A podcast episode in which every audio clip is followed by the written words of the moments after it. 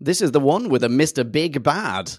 Scheduled bathroom breaks. A terrible pakore. Sheffield's sickest grime station. And no more Kevin. It's called Arachnids in the UK. Here we go.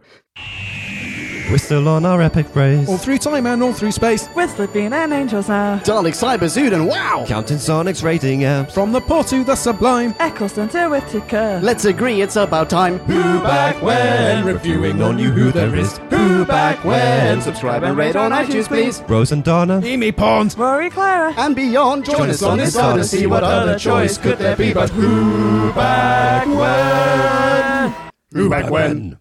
What up, podcast land? Holy smokeroonies and cheesecakes. Yes, that's right. Welcome to yet another amazing episode of Who Back When, a Doctor Who podcast. Or Doc Past.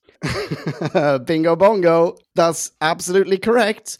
I am your humble host today, Leon here. Hello, podcast land. And I am joined across the ether with a lot of delays, a handful of technical problems by two of my favorite people in the world.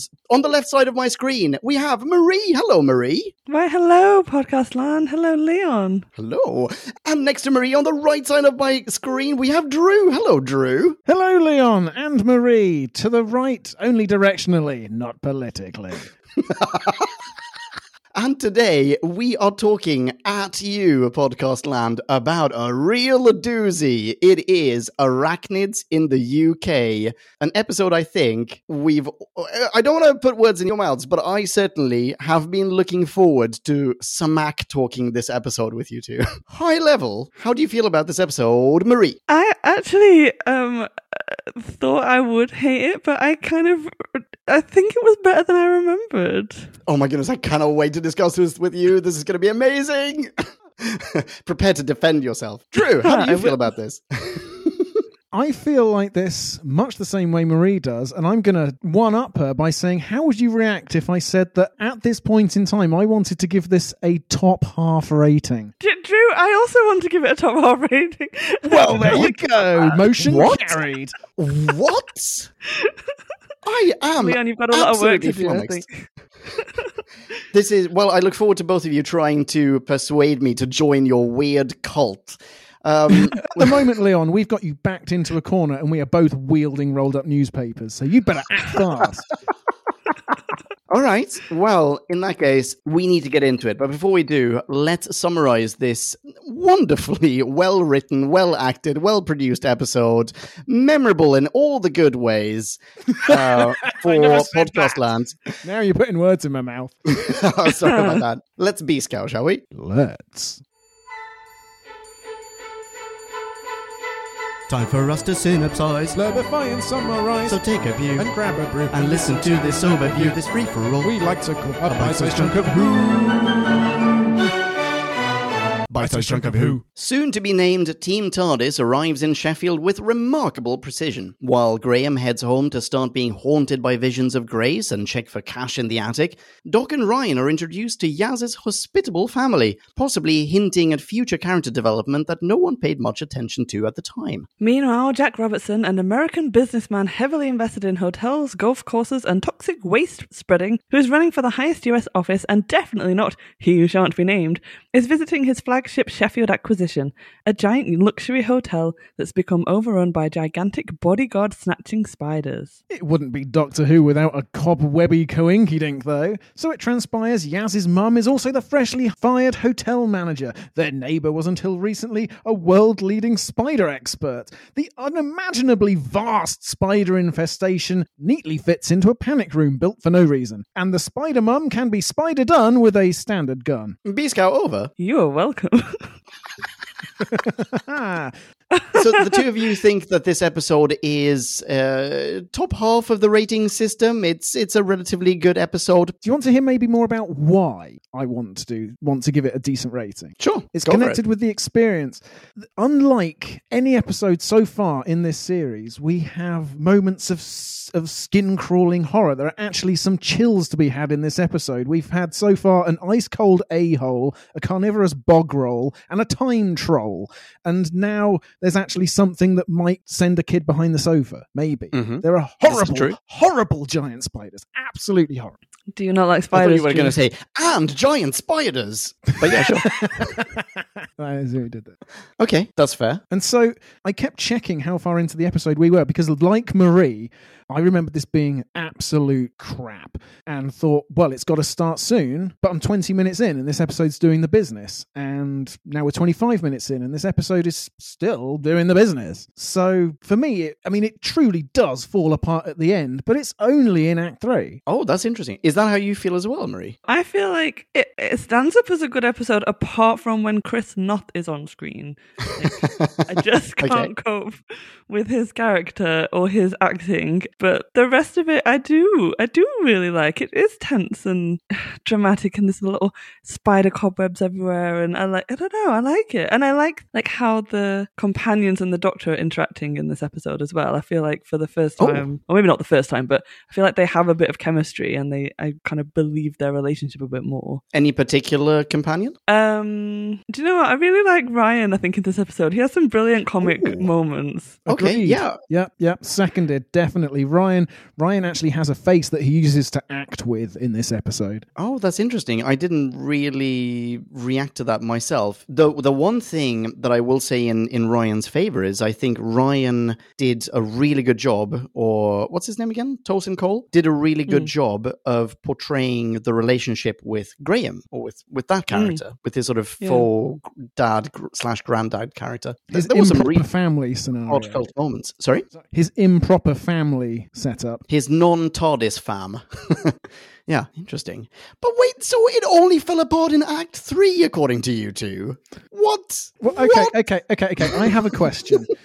You- Please, you- go ahead. You, you, alone of us three, have seen classic Doctor Who episodes with giant spiders. Mm-hmm. Yeah, a whole planet of them. Exactly. So I assume this doesn't stack up against that for you. Oh yeah, no, this is utter garbage by comparison. Planet of the Spiders is fantastic. I mean, to be clear, Planet of the Spiders is a really important episode as well because it's Pertwee's farewell episode. So it, it it already has a little bit more gravitas than this does, like than any episode that doesn't include a doctor having to say farewell does. But Planet of the Spiders, oh, I have thought about this before because comparing a New Who episode to a classic Who, serial, there is a certain like it's it's almost unfair because the classic Who serial has so much more time to build character and develop narrative arcs and everything. But one of the reasons, even if we were to compress Planet of the Spiders into one single episode, one of the reasons why this one is the clear loser for me is that all of the arcs are so rushed or contrived.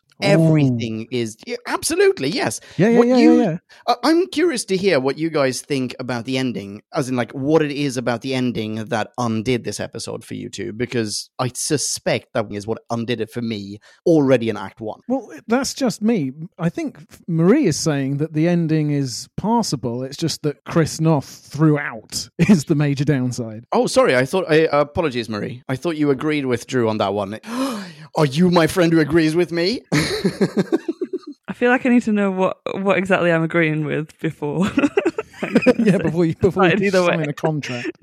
yeah. sure. For you, were there storytelling problems with this episode before the ending? I, I'm assuming that we're all in agreement that the ending is kind of BS, and we should probably put a don't pin in that and talk about it. Describe which Sorry? part of the ending is BS. We shoot the mother spider. We take literally every single spider there is and put it in a panic room. we assume that there's nothing, like no next steps needed. And consequently, we just jump straight to the, hey, we want to continue traveling with you, Doc. Oh, wait, hang on. There was, the, the city was fucking infested by giant monster spiders. You just skipped that bit. They lured them all in with the big heavy bead. With Ryan's No. Every single one. There was a spider. In, there was a spider in Yaz's family's next door neighbor's flat. Did that spider also follow the the grime to No. the panic room that should not have been there? that spider's still there because it can't get around the little line of acid or whatever it was that the doctor put there. So they're gonna have to go back and deal with that one eventually. Well, that they haven't in this episode, as far as we're aware. So does that mean that that spider is going to kill again as soon as someone goes, Well, that next door neighbor hasn't been paying her rent. We might as well let this flat to someone else. But you know what? The, she's with an arachnid expert who has a lab who know how to humanely get rid of spiders, and she also knows that there's a spider in that room. So her lab technicians will go and deal with that. So it's not the doctor's problem anymore. Interesting. Okay. All right. I mean, I get what you're saying. I don't think that that's enough for me, but I get what you're saying. Yeah, if if I may chip in with where I think the ending is crap, I could go for a full hour. But one point I would like to hone in on is halfway through the episode, Jade, the so-called spider expert, the self-proclaimed spider expert, I think is quite important. like they're super true. confused, and She works in the acting- lab. and acting entirely unpredictably. But I, I know what to do on the basis that I can look at the spider chaos and say things. Halfway through, they're keeping the spider we're talking about in Anna's flat, and Jade says, Can't we just send it down the chute? We can drive it out through the chute. And the doctor says, And set it loose across the city. No, we need to keep it isolated here. And then, come the ballroom scene, the doctor's plan is to drive the, the enormous spider, the spider that could destroy buildings, could leap over Sheffield's storied skyline in a single bound and destroy literally anything, land on cars, crush people with a leg, whatever. Her only plan is to shoo it outside in exactly the way she didn't want to do to a different one earlier. There's no other thought. There's like she's completely changed tack. Why is she doing that? Because the writer hasn't finished the script. It's nonsense. Yeah. That Just did, sure, all right, you, that's fair. You did really bother me when she was like, "I've got this. Um, I'm going to spray it with whatever this liquid is that spiders hate, and we can shoo it somewhere." It's like Garlic, that's not catch, that's not catching it. That's just moving it. What are you going to do when it's in the new place? And and then what happened is Chibbers had that thought and was like, "Oh crap! Okay, I need this spider to be already immobilized. How can I do that? I know the absolute lamest thing possible, but that no one can argue with is that it's too big and it's just going to die right here. Even though ten seconds ago it was sprinting after Ryan and Graham the full length of the ballroom." Yeah. And then they managed to they managed with their combined old man slash okay one young guy strength to keep it behind some double doors when it's the size of a van. It should just crash And- through those doors immediately and eat them. Exactly. It just broke through like a porcelain bathtub. Like, if you think wooden doors Yeah. are going to keep it at bay, like, what a joke. Yeah. I don't think that's Am the I- same spider. I think the one in the bathtub is actually not the same one as this mega giant that appears later. Oh, I think yeah, this is that's- another that's level smaller. of spider. That's interesting. I was going to Yeah. ask, do you think that that is the same spider and that it is still growing? well, that's the Because only thing it that would make sense. crashes through the bathtub, it is much smaller, way smaller. if Sorry, it's Marie. literally growing if it's literally growing that quickly that that w- is the only thing that would make sense why it was uh, able to like run at full pelt and then in the last 10 minutes it's suddenly grown too big for its body What is what's the whole too big thing? I don't fully understand that. Why can't it breathe? Why why does it die if it's too big?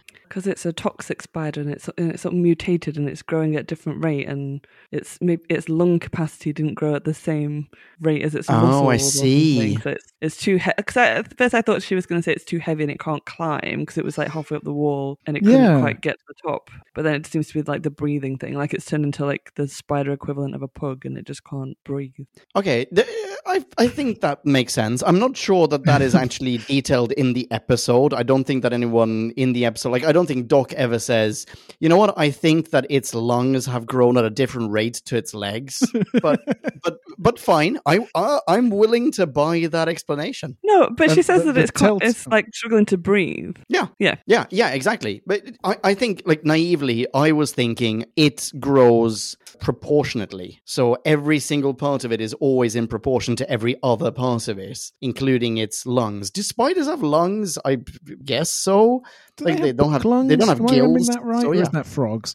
Spiders have book lungs. Nice. Yes. Yeah. Book. Hot, Book lungs. What's yeah. a book well read lungs. Do, do you know what that is? That is a great point at which to drop in the book. They've already talked about spiders smell through their feet and all that stuff. We're having a couple of educational nuggets. Talk about the spider book lungs, Jade, the spider expert. You've done nothing but spout on about spiders at every possible opportunity to this point. You're tellingly silent in this moment as if there's a plot hole you're trying to conceal. Maybe do that by means of book lungs and biological terminology. This might sound a little mean, but I buy Jade as more of a spider expert than actor. That's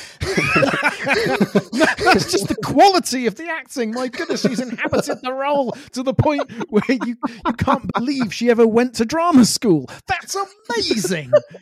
The You're right. I can't believe that she ever went to drama school. Like that. that uh, okay, no, that now now it is actually getting mean. I'm very sorry. I, uh, I I don't know who played Jade, but I'm very sorry. I'm sure that a lot of this is down to direction and possibly also on the production side having to cut stuff. And Oh no, but you can't give them that because this is the series with the longer episodes, 50 minutes instead of 45, and that's how they got us to buy going down from 12 to 10. So they have to take the responsibility on themselves to use those 50 minutes wisely if they could do it in 45 last year. Okay, well, in that case, yeah. Sorry, Jade.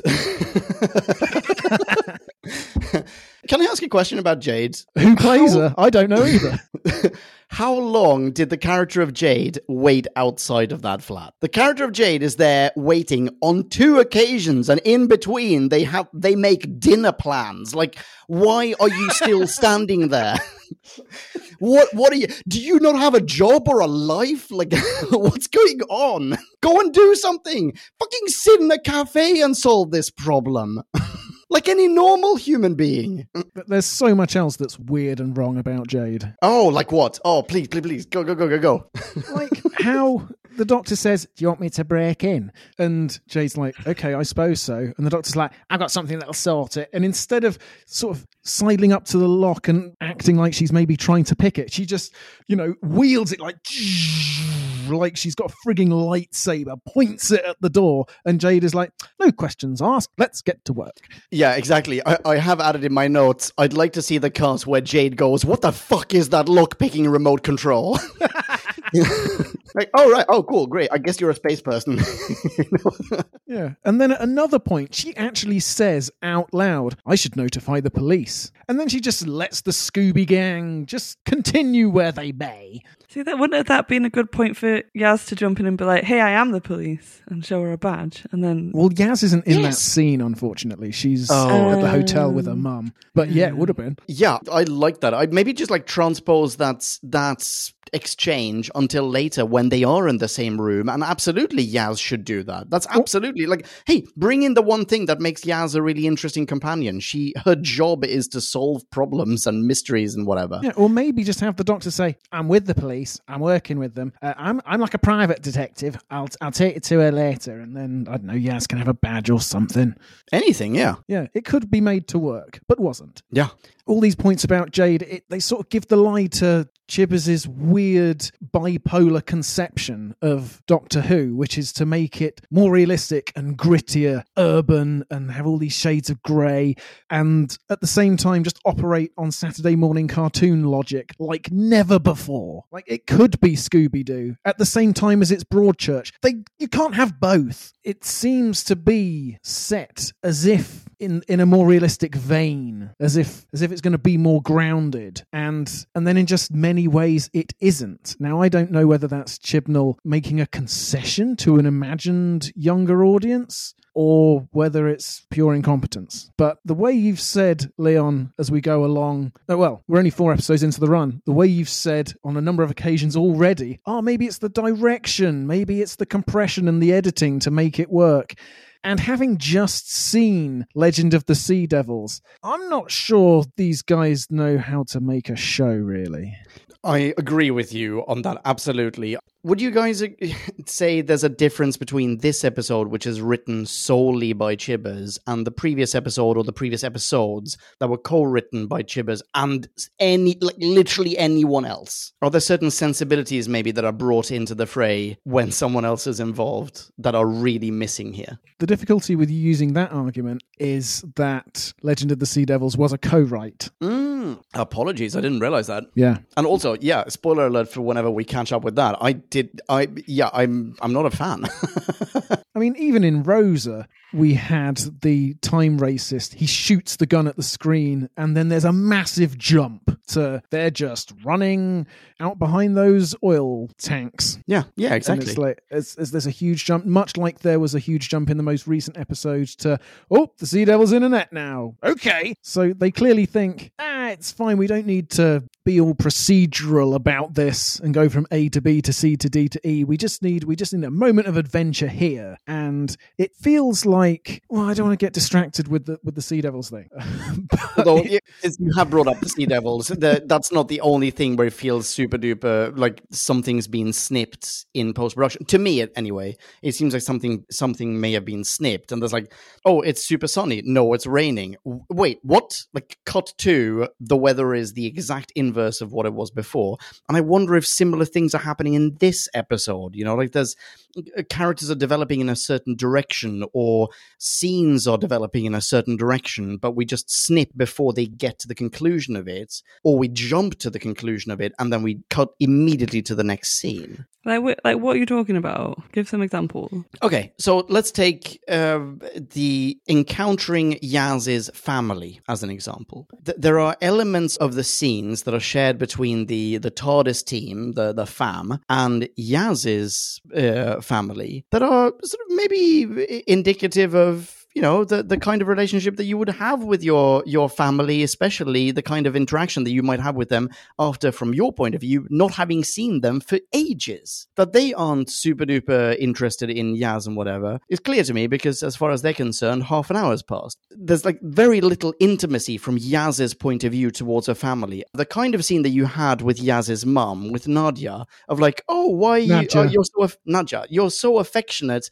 I only saw you this morning. You might reasonably ha- expect that kind of reaction with all of them but nah, nah. we Her don't get dad's not a hugger, yeah. and she's not going to hug Sonya. Never. She's Yeah. never going to admit that she likes she, her what? She hasn't missed her sister whatsoever. She can't stand her. She That's- drives her Yeah, insane. that's crazy to me. That's crazy to me. That it's crazy to me that someone whom we are supposed to sympathize with over all of this time hasn't learned to maybe reevaluate her views towards her sister. If she, yeah, oh, I can't stand my sister because oh, she always wants my room. I haven't seen my sister for months and months and months. All of a sudden, she gets to see her sister. She should be like, you know what? I get to have my room. I don't care. You're my sister, Yeah. and I haven't seen you for ages, and I've really missed you. We don't get that. You're we right. jump That straight is- to like the growth- normality. That is the growth that is absolutely necessary from the Ghost Monuments. If Exactly. you were to believe in a character that continues and develops. Exactly. So that to me seems like it's a scene that's kind of been. I, I mean, maybe I'm wrong and it hasn't been snipped, but let's imagine that Chibbers. Let's use our like the let's strain our imagination and picture a scenario in which Chibbers has written a good script, and in this good script, he must consequently have snipped certain bits to end up with what we got here, and some of those bits are like the character developments of, i- i- f- for example, the ones that are portrayed um, throughout the or through the interactions between Yaz and her family. I don't agree at all that she has to have a given response to her family that you think is the appropriate response. Like, Okay, she can have a different relationship with her dad than she does with her sister than she does with her mom.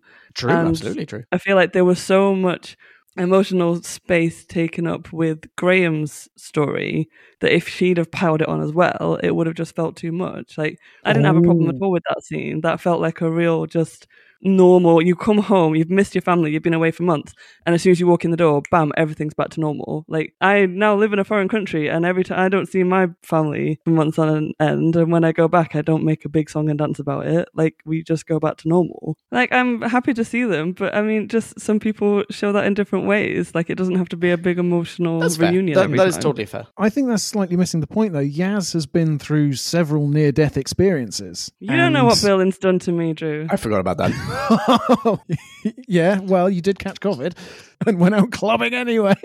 Uh, but, but yeah, she she has had this conversation though on the boat, so it would have been nice to see that picked up. It, okay, it isn't necessary perhaps, but there would have been a different grounding to it. Maybe not a better grounding, but I don't know. The other example is the one that I've already hinted at, but that we've already kind of discounted because, uh, at least in a way, we might agree is the ending. There are definitely bits of the ending that, certainly to me, seem like they would have been written by any normal person with a typewriter or a or a keyboard, but they will have been snipped because we didn't see them on screen. By the way, like no one's addressed this landfill. It's still there. Like the spiders are gone, but like the landfill is still there. There might still be eggs. We don't we don't know. We have no idea. Maybe certain spiders don't like grime. Maybe certain spiders are deaf and they don't realize they can't sense vibrations. Like well, I would say in support of that, these spiders have all been mutating and going off the wall, sometimes literally, and acting in unexpected ways. So everything that Jade thinks she knows about the spiders, she should show a little humility. She's like, okay, I know as little as everybody else now. We've Exactly. to- There should be like- safe and have contingency plans for these deaf spiders. Yeah. And these spiders that prefer, I don't know, There should be an Omicron spider that is immune to everything except for like Barry White or something. and, and if you play something super duper rhythmic, then like no, no, Barry White is a bad example because that is pretty rhythmic. It's immune to anything but Enya. And if you play anything with a rhythm, it's just going to go and hide somewhere where it can lay even more eggs that can disrupt the entire ecosystem of the Earth. Anyway, this is my opinion. I'm perfectly happy for all of us to disagree. I just feel like there's like this is not an uncommon occurrence in Doctor Who. Like, how many episodes do we come to the end and they were like there was a hand wave and there was a click and then suddenly it's all everything the problem's just gone, or like they'll solve they'll kill like the one in front of them, but there's like a million somewhere else and they get ignored. That is and I do feel like this time around, at least that is like we don't know what is it Jade what Jade's exact role is. Maybe she's not the like ultimate expert, but she comes from a team that has studied these spiders, and there's an indication that they're going to come in and take over. And now the toxic waste has been discovered, someone's going to do something about it. I just don't feel like I need to see that scene with them all coming over and killing all the spiders. Like I don't know. I just I did I didn't feel like that was missing. I just feel like that's implied that that will happen, and I don't need to see that. That just is a bit boring. Oh, Um, see, I don't think that is implied that that will happen. Interesting. I think, I think based on Chris Noth's character, uh, Jack Richardson, right? Robertson. I think. Robertson, sorry, Jack Robert, Robertson. one of those Jack Robertson being a pseudo but not Trump, and he'll be able to wriggle out of anything. And he's got all the lawyers and all the money and all the payoffs, and people might never see Jade again. Oh, she was just another victim of the spider pandemic. Whoops, what a shame. and no one's going to ever find that toxic waste dump. He's not going to be stopped. He comes back later as powerful as ever, if not more so. So I think leaving everything unsaid and implied at the end of this episode is just sort of bleak and hopeless. But actually, no, Oh, you're, you're absolutely right. Like that is what happens because he literally even says that before he shoots them. He's like, "I'm going to be the hero who like rid the world of these giant spiders." So yeah, that totally is what happens. But I just mean like I don't think that the Doctor thinks that's what's going to happen. Like they've literally got all these spiders in the um whatever the room's Panic called, the room. panic room. Yeah. Um, there is a plan to get rid of them, and the Doctor's not going to carry that plan through. She's going to trust someone else to do it. But yeah, in reality, Chris Noth is going to do what Chris Noth does and just make it, it work for him. Yeah. He'll pardon the But yeah, I don't I don't feel like it's I don't feel like I need to see all of that. That's like an entirely different episode. Like Well, hang on, hang on, hang on. Do Okay. we? Because what happens to the spiders in the panic room?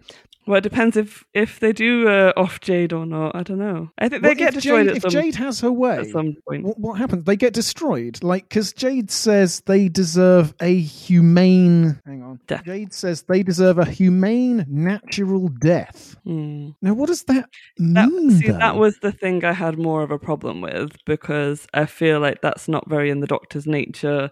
She's there saying, "Oh, this creature is, you know, this beautiful spider that we cou- was going going to die anyway. We couldn't save it." But like, it seems weird to then take the rest of the spider, the like mutated spiders, and just kill them. That would be the point I'd expect her to be like, "Hey, I'm going to take all these spiders to this abandoned planet where I drop off all my other unwanted creatures." Um, yeah, But then again, every time spiders, spiders. It's But every it's time that happens, we complain about that as well. I really want to see that planet. It's it's that couple of uh, you know the brain minotaurs from uh, Time Heist. Tellers. Yeah. and a bajillion spiders who are all really hungry. Like I really want to see that planet. I mean, the spiders go into the panic room. Don't know why this is panic room, but fine. They go into the panic room. They are going to dis- be disposed of separately to that, right? Like in the panic room, they're just alive. So either them dying humanely is, or being killed humanely is them suffocating in there because it's airtight, or maybe they eat each other, wh- Well, whatever that's it might I had be. in my notes. Do, do they just lock the door and leave them to starve over weeks, fighting and eating each other until the largest one has no siblings left to devour? Isn't No, they just grow and grow and grow, and then there's no room left, and they're all just squished up against the wall, and they can't Well, move. is that Ah, is that actually what's going to happen, or would would what we see in the bathroom not happen? Like Well, you'll a- at a certain point, don't they just break through the door of the panic room the way that they broke through sewage Yeah. and a bathtub? No, the panic it's pallet like a room's like bank four foot of solid steel. Yeah, Yeah. no it's one's getting through those doors. What happens is the pressure gradually rises until one just pops, and then there's just a chain reaction of like spider paintball all over this panic A room. boing, that is amazing. Um, and they definitely won't suffocate because you can live in there for six months with one book, didn't you know? You're right, yeah. Yeah, yeah. With all the oxygen, the food, the games, and the one book. That was funny. I That was- really that like that. Yeah, it That was- was. yeah, I agree. Yeah. I agree. That was really funny. Did anyone else notice in the lab um, Ryan making shadow puppets? Yeah. Yeah, but not in a positive light, which uh, I gauge from across your webcam you did. Uh, why? Why did he do that?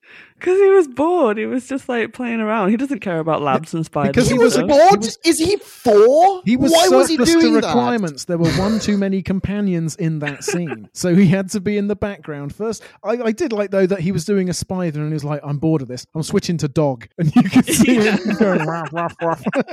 So Ryan is doing the shadow puppets. Graham is just like loitering, doing. He's basically staring at. He's watching paint dry, and I think No, no, scene- he's seeing Grace, Grace is again. talking to him. Yeah. Yeah, yeah, yeah. Grace is like, oh, Oh, is she in that find scene? Oh, in that case, I might take it back. Yeah, I didn't realize is- it was in that scene. Grace is singing the uh, periodic table song at him. She's going, Oh, Graham, oh, wait, hydrogen, helium, lithium, beryllium. And he's, Okay, he's for a second yeah, there, okay, I genuinely thought that you guys remembered a part of this episode that I had misremembered that I had forgotten. But no, no, uh, I beg to differ.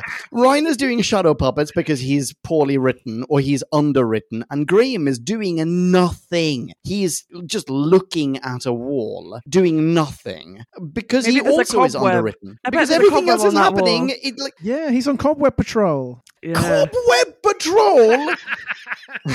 I mean, that's what you need to set up to rid the city of the spiders. Oh, Mhm. I mean that is a fair point, but no.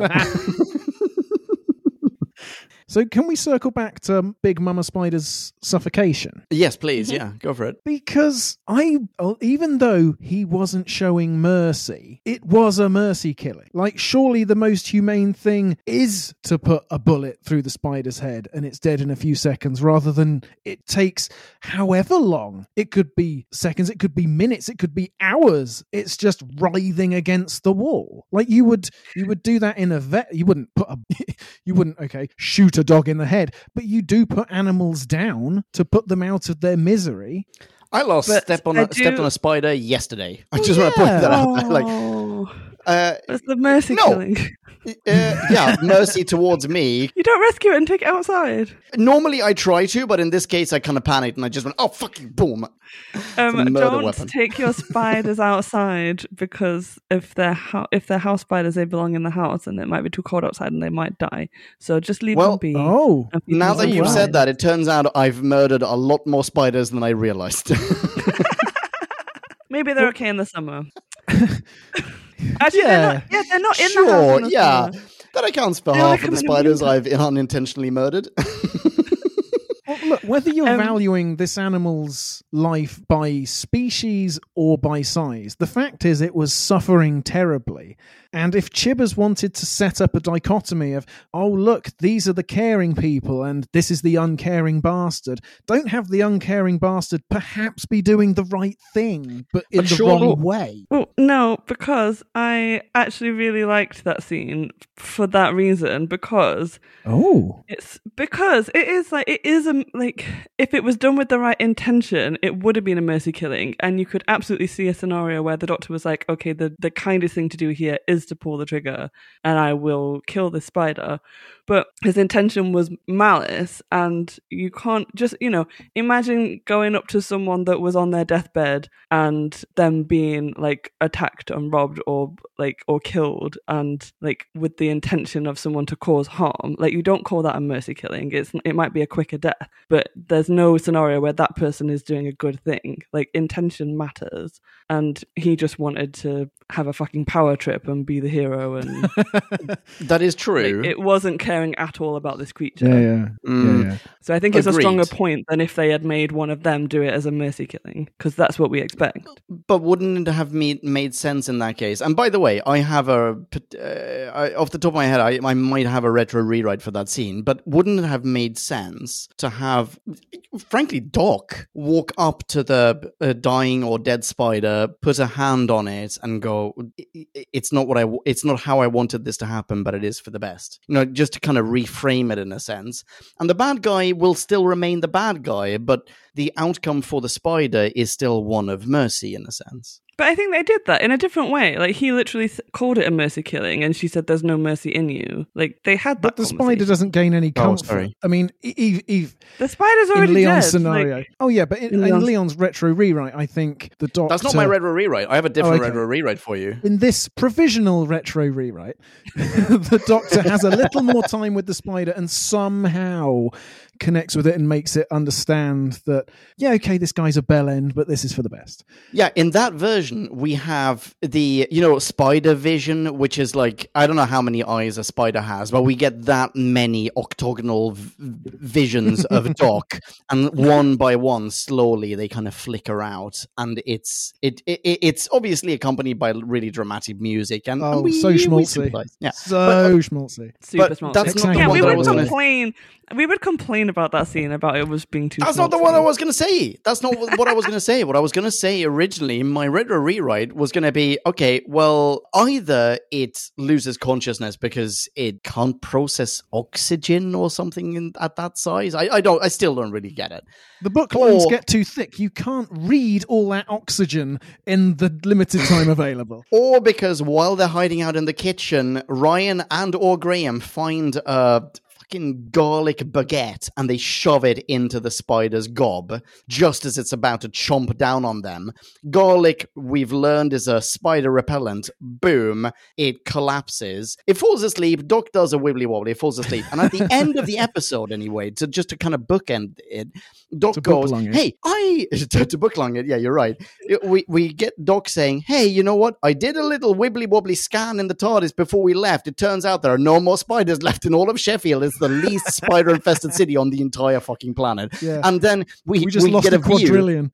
We get a view of the uh, companions dragging this gigantic snoring spider out of the TARDIS onto an alien planet. Yaz goes, "Hey, are you sure, Doc? Are you sure uh, she's going to be okay on this planet?" And Doc says, "Yes, absolutely. The pressure on this planet is lower, so the or greater maybe, so the oxygen takes up less space, and this spider's differently sized lungs will be able to process the oxygen on this planet. But won't she be lonely? No, because she's about to give birth to a bajillion spider babies who are going to eat the entire planet." Yeah, and Great, they're going to grow done. forever, and eventually they'll consume the oxygen. And I say eventually, it'll be like three days, and the tellers are going to die, and maybe Post- some ood. Post credit sequence, we have a view of the planet from space. It's just the planet, and then it sprouts eight legs. oh yes, that's Done. It's worth it. Done. Uh, where's my mic? Oh, it's attached to a tripod. Otherwise, I'd drop it. Done. Except we're not done because I want to return to Marie's thing from five minutes ago, Uh-huh. where the, the the counter what what you what you seem to be suggesting is that the Doctor prolongs the suffering of this spider, makes an example of it, so she can teach Jack Robertson a lesson. Like, no, No. you can't kill. No. You, No, you can't. that's ki- what you can't. Saying at all. all. Said intention's important, and it's and he's like, I- I've got the gun. I'm I'm not saying it right now. I know you. I, I know you're not, but that's sort of the flip side to your argument. The the doctor is the, the doctor can't let him shoot her because his intentions are wrong. So the spider's just got to go on suffering until this guy has a moral revelation. No, okay. uh, Sorry, can I just? I'm sorry to jump in, just to say, let him shoot her. Let him shoot the spider because he's the bad guy, and that will establish him as even more of a shitty bad guy than he already is. But let this be slightly more realistic. She's a gigantic, enormous ballroom-sized spider. His gun fires teeny tiny little bullets. It's like someone throwing an olive at you. It means nothing. Well, yeah, Have yeah, him you know, shoot her. It doesn't uh, worry her, but the garlic bread does. Yes, that is good because you you know earlier in the episode, Kevin shot four bullets from point Mm. blank range at, At a smaller spider. at a smaller spider. Yeah. perhaps unless it's the same spider and it's grown massively. But either way, Actually, it was a huge bathroom. Sorry. maybe maybe it is maybe it is the Kevin same was like 11 spider. feet tall. That's why he's a bodyguard. Wait, it, Marie, what was that? It is the same spider, and that's why she can't breathe because she's got four bullet holes in her lungs. Oh, yes, yes, yes, yes, yes. And those bullet holes spill spell out the name Kevin. we need that. Boom. In your Yeah. face, Chibbers. Better episode. And that's why chasing Ryan and Graham the length of the bo- the ballroom leaves the spider so out of breath, fatally out of breath. It's its last And she was- Ah, And she was running after them asking for help. She was like, Can you come and do some doctoring on me? I, th- I hear you've got a doctor in your vicinity. I need some Yeah, bullets that- removed. Yes. yeah, that's what in spider language means. Because this spider can now scream, apparently. More spiders scream, you're just not um, close enough to hear them usually. That's true. It's only once they grow above a certain, I don't know, um, They need bigger vocal cords. yeah. My problem with Jack Robinson, Robertson, whatever his name is, is Whatever. Chris Noth is Mr. Big. Like, that's just his character. I don't feel like when he was in Sex and the City, he wasn't doing much acting, possibly. And in this, He was just himself. He was just like he's basically the same guy. yeah. It's just like, oh yeah, I'm Oh. a big guy who can just like boss people around and be a bit of an asshole or whatever. But he's never had to act frightened before. And so when these big giant spiders are running at him and he's sat in the corner like, oh no, get away. Like, I just, oh, all believability just dropped to the side and I just couldn't take him seriously, basically. Uh, see, I haven't seen Sex in the City, so I don't share that particular problem. Oh, dude, watch Sex in the City. It's so good.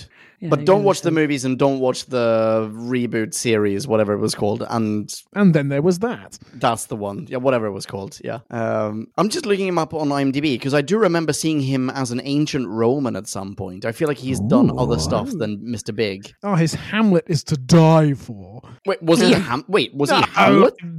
Pulling your leg. oh god! God. All right, fine. Oh. Did you find him acting frightened believable? No, absolutely not in any way. Oh, I found I, I don't understand why he's in this episode. Like this is the first time that we've had a Hollywood slash US TV caliber actor on this. Eh, I'm not counting the dude who's the superhero in what's it called? The what's it called? The superhero episode with uh, Capaldi. Mysterio. Dr. Yeah, what's his face? He's also in Hollywood, but I say in Hollywood with like the biggest air quotes. Um, Dude, we had the- someone from Babylon 5 in an audio adventure. That's audio. That's right. Of Andrew course. Garfield Of course. also you you Doctor think I haven't? Oh yeah. Fuck. I forgot about Andrew Garfield. You're absolutely right, Marie. um, aside British, from Andrew Garfield's, And who I'm played not Sally counting audio. Sorry. Oh yeah, That was at the um, beginning of her career, though. She's Yeah, British. was. She's eh, she's English. That doesn't count. She's okay, English. Okay, okay. Yeah. oh Andrew that doesn't Garfield's count. English as well. Oh wait, I take it back. Andrew Garfield doesn't count either. Boom, I win. The, the uh, Why didn't they get him to play the Americans in Doctor Who? He can I do mean, the isn't- accent. Isn't it weird to have a US TV actor who is so incredibly recognizable for one particular character? Possibly even to people who haven't seen Sex and the City, but like, who, who is an he doesn't need a, a 70 11th pool house. Does Chris Noth really need this? Like, why why did he do this? I don't get it. I don't know. But if I had the same this- thought running through my head. Was like, why? Why is he in this? Like, is he He's just not a really of big Doctor, Doctor, Who. fan? Doctor Who is a flagship franchise. Goodness sake. Yeah, but this episode is is. I mean, if Chris don't- Noth is in this episode, well, like, oh, sorry, in this show, wouldn't he be in a fucking better episodes. Like, when it- they give it- you the script, they don't tell you that it's going to be a shit episode. Like, they give you the script though, right? I don't- he doesn't. He Surely read they it. give you the script. Yeah, blame his agent. That. Yeah. Yeah. So in, in Revolution of the Daleks, he's credited as Robertson in Revolution as well in 2021. Is that Yes. just a clip of this episode, or is that a No. new scene? Yeah, he's, No, he's in it again. Yeah, he's fully in it. Um, the other thing Okay. I really didn't like about this character is he seemed not to understand that he was in the UK because he was like firing people left, right, and center and bringing the guns out, and it's just like we have like, Thank you, you. know, like Yeah, got yeah, I- protection over here. Yeah. There's tr- you have he to even go says like, "Hey, in in my panic room, I have seven million weapons in there." It's like, Yeah. wait, how is that legal? I don't think that you do. That's a lie. Yeah, this is one of Yaz's first major failures as a police officer. When he says, My hotel, my rules, she should be just like, Right, you're coming to the station for illegal possession of a firearm. End of Yep. episode. yeah. Uh, or why not have the mum say, Oh, you can't do that. My daughter's a policewoman. And Yaz is like, Officer, and have a nice callback. Mm. Yaz's mum is tremendously brave. The sang froid on her. very froid sang. Yeah, yeah. yeah, I, I almost wanted to come out in Chibnall's defense before you made that point. Which, and I was going to take the angle of it's very simple and very satisfying to have a focal point for one's ire and to imagine that one person alone is responsible for everything that went wrong. But then as we started talking about how scenes were a bit chaotic and didn't really flow and follow through and bits were cut out, it made me think that perhaps the whole thing was reminiscent of having been reviewed by a committee and every member of that committee had been appointed by a different committee and every member of those committees had been appointed by an AI which was invented by some guy who's left the BBC 10 years ago and they haven't updated the programming for a while. It's gone rogue. And that's why after being through 400 people ill equipped to be doing the script moderating, this is what they end up with. But then you say something like that, and it's like, oh, yeah, there is just basic writing deficiencies. So basic that one person should be able to be like, no, these are characters. I know how human beings act. Yeah. And this isn't it. Yeah, yeah. Whoever wrote this episode, be it Chibbers or some AI, never met a human being. Ah, but it is for the most part all right. Yeah, I mean that's a bit harsh. That's really Okay, come- harsh. I'm sorry. That you're absolutely right, Marie. Yeah, that was that was unnecessarily harsh. Can we just take a a, a reading at this point? Have you increased or lowered your rating? Uh, how do you feel, I don't Marie? think so. No. Status quo. Just- yeah. Okay. I may have come down a little bit, but there wasn't really anything I wasn't aware of. I did watch it Yeah. twice. And there are lots of good things that we haven't talked about. And you said at the beginning, hey, change my mind. And we were like, oh. But there are some human interactions that make sense. I liked all the Graham and uh, Grace stuff. And we ever so lightly touched upon Ryan hurt her at the beginning where he's like, oh, but Yaz didn't invite us in. And then the smile, the Oh. beam that comes across his face when she's like, oh, well, you daft get. Of course you can come in. And that in itself, that Yeah. Yaz is saying that, it was nice. And then, oh, his little eyes light up. And at that, That is a point, I thought, moment. oh, this is the fam, famming. How about we talk about that? Because th- there are a few elements here of maybe there was an initial plan to add a little bit of a story, like a it, just a, an added profundity to the story between Yaz and Doc. Perhaps there's something between Yaz and Ryan. Maybe I'm misremembering, but I don't feel like they're being explored in later New Who until the very end, until like the very very end. Well, that that was really interesting because uh, yeah, this line you've you've jumped ahead quite a little bit, I think. But um, there's a Sorry. line Yaz's mom says, "Oh, are you two a couple?" to Yaz and the doctor, and the doctor's like, "I don't know, are we?" And I was just like, and that was really funny. I I quite enjoyed that moment. But I was like, "Oh wow, like is this foreshadowing? And are there more of these moments to come that we'd because I had not remembered that that happened at all, and we've all been really down on this like Yaz and Doc romance at the end, and it's come too little, too late. But what if it was there all along and we just weren't paying attention? I think you're right. I I, think know. there may have been an intention on Chibbers' part at the very start to make this happen, and then for whatever hmm. reason it didn't. But Because of the maybe this committees was. and the AI. Hmm. Yeah, you're right. Yes, exactly. Either it's it's sort of production notes from the BBC, or it's. I think we talked about this at the very start, like maybe even in our oh my goodness, say uh, Jodie Whittaker's the the new Doctor bonus episode or whatever it was. That there are different people writing every episode.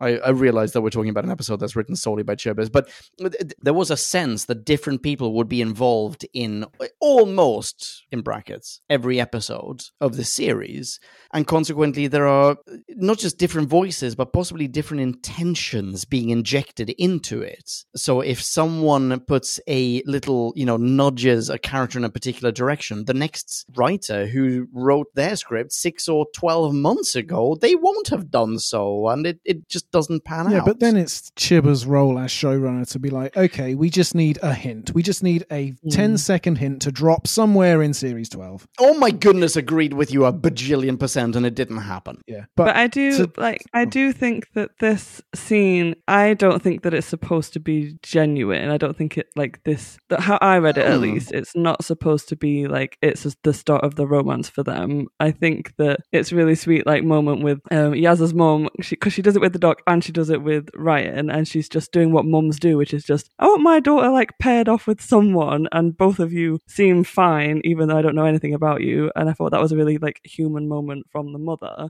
I can see that But- Drew's bursting, but I haven't speak, spoken for a really long time, so I, want to we're get both out. thinking of the same thing.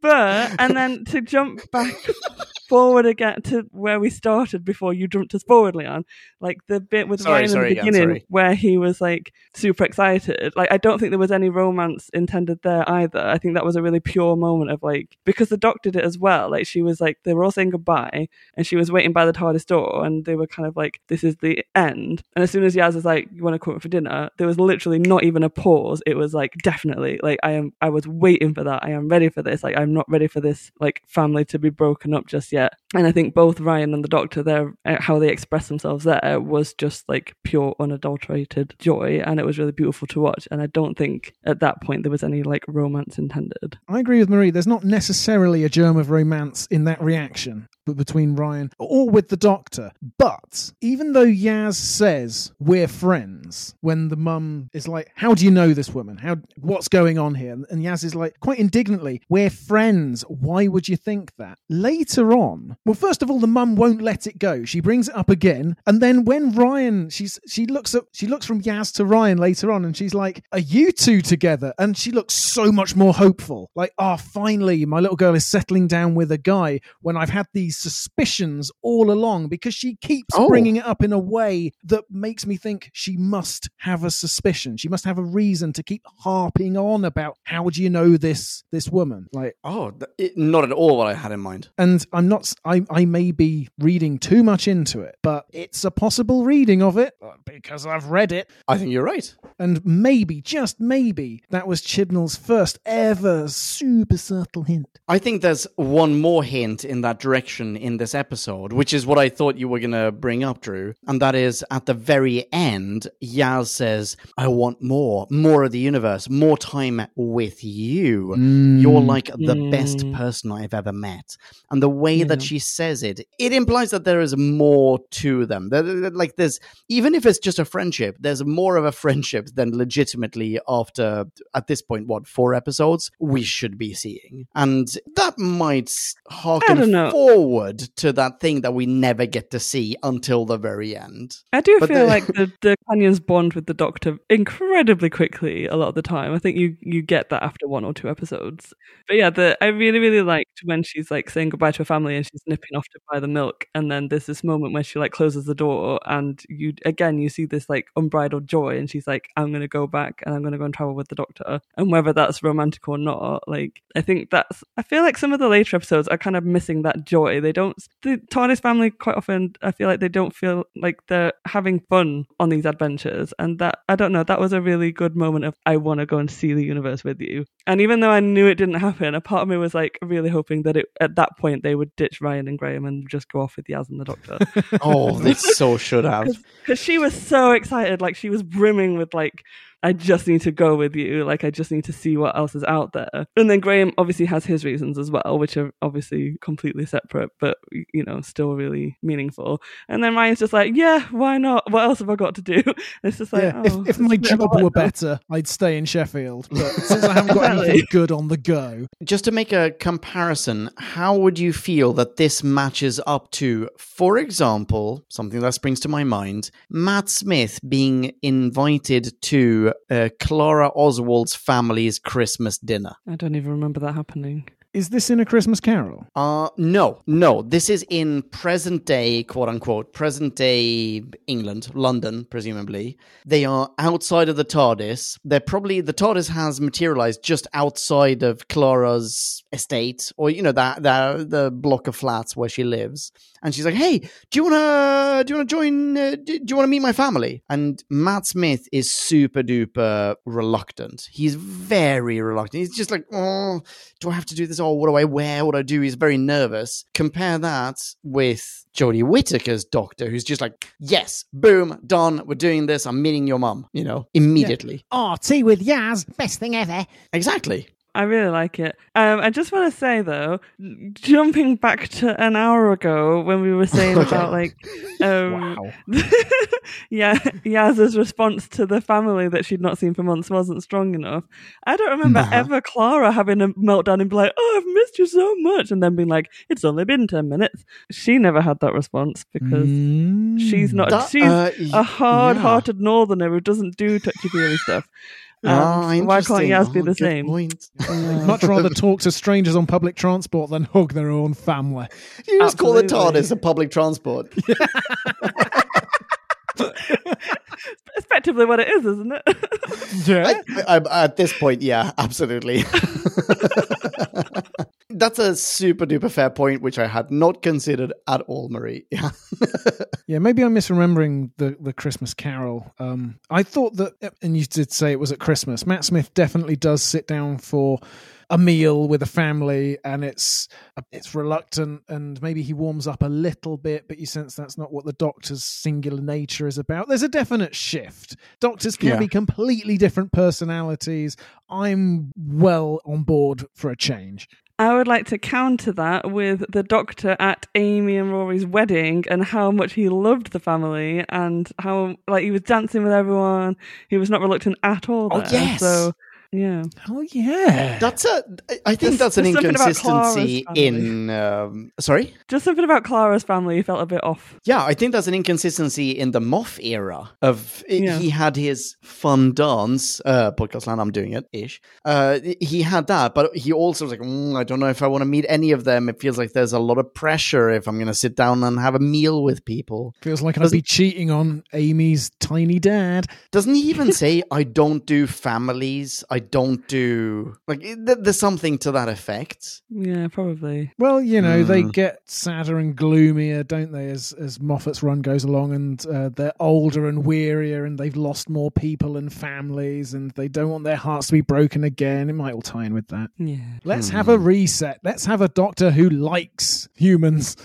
But I, Yeah, but do you know I'm what as totally up for well? Like she was really excited to be there, but then incredibly awkward as well around them, which I thoroughly enjoyed. When she's just like, I don't know, talking about bananas like space alien shit, and then being like, "I'm doing small talk. Is it working?" And just, I thought that was so precious. Yeah, a surfer. I could get a purple one and sit on it and sit on it.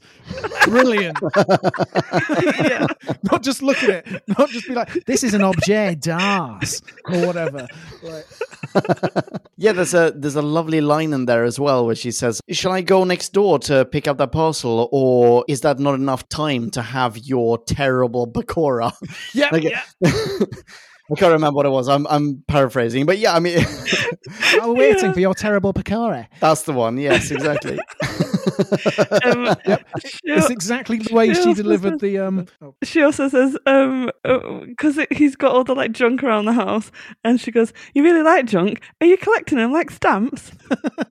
Yeah, there's the complete disconnection, and the the terrible pakora just reminded me of the woman who fell to earth, where Ryan goes like, "Oh no, all the porn pictures on my phone," and Doctor's like, "Not anymore."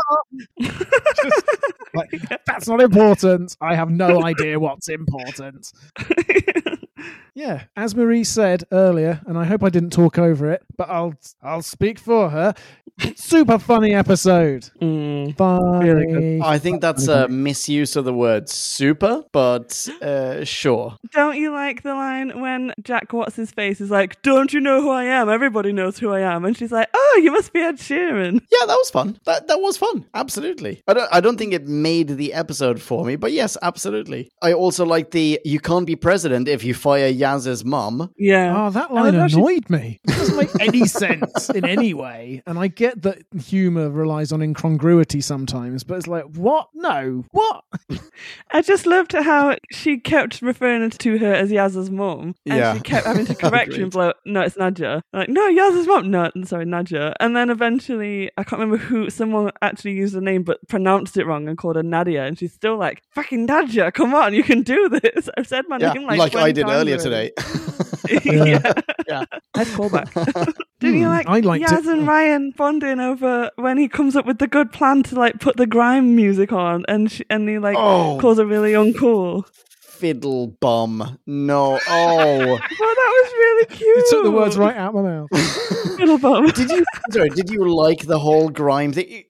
The last episode we had some some pop music in an episode, and in this one Mm. we have music that's played by a character. Did you like that? Did you en- enjoy the the inclusion? Really, you're nodding. I did. I thoroughly did. Yes. I did because I feel I'm like all it for- gave Ryan some personality. It gave him like a bit more depth to his character. Be like, hey, now we know what music Ryan's into. Like that's really cool. And I like seeing him like ribbing Yaz and, and just being like, like how are we the same? Like come from the same school or whatever. Like you're so uncool and unhip and like I don't know. I just Yeah. felt like We that was spent our really good- entire lives going to the same school, living never more than a block apart, and you don't know who these people are, who I listen to all the Uh, time. I, I am fully on board with giving Ryan another characteristic, but to have it played out for what seemed like minutes as the Spiders troop faithfully passed, the whole cast has been paired off in different parts of the hotel. You get to see them scuttle through this room, and you get to see them scuttle through here. And Graham says, "Can you believe they they want to hear this music? I'd much rather hear some fiddle bum." Najia's like, "It's not fiddle bum, it's Nadja." Listen, I like I- Stormzy what as much as the next chap. I'm sorry. think it's that you two are just not cool enough to appreciate the good music. That's what it is. enjoy Stormzy as much as the next chap, th- but the fact that in I think a you enjoy it more situation, than this next chap, but sure. the, the fact that Ryan is he's really digging this music as though he weren't cornered by gigantic murderous carnivorous spiders, Which he is is- explicitly phobic of. Which yes, He could- exactly, is very could similar. any second. He's having his last hurrah. He's like, he might as well go out with a bang and have a party. It's, uh, I mean, it's interesting. How, I mean, that's that's a valid argument. Absolutely, Marie. He's From on my death point of row view- and he's he's offered a final meal. He's like, nah, I'll just stick with the grime. Yeah, no, nah. I'll just have a plate of live spiders. So, so that with some grime. It, it- to me, it harkens Do you know back to that you know who I am? horrible. Allow it, allow it, to, to me, it harkens back to that horrible scene in the Ghost Monument where he goes, "Oh, hang on, I practiced for this. What, what's the game? what's the Call of game called? Duty. Call of Duty. Dag nabbit. Why can I never remember? I'm not old. Podcast land. Call of Memory failed. when he Recall of Duty. when he you go. nice when, when all of a sudden he just disregards all of the tension everything that is pushing him into a corner in that episode, in that scene. And he just goes, oh, hey, I le- really like pop culture in my time. And it, it's the exact same thing that's happening here. It's like, no, fuck, you're being cornered by like either sniper bots. By the way, you've never seen a robot in your life or gigantic spiders. You've never seen anything the size of a fucking elephant that wasn't an elephant. Like, it's insane that you are in this situation, but you love this music. I would argue that the fact that it's Really happened upset by twice now means that this is just how Ryan responds in a crisis. This is his go-to. Oh, I knew you were like- going to say that, damn it. Two right. Wrongs making right.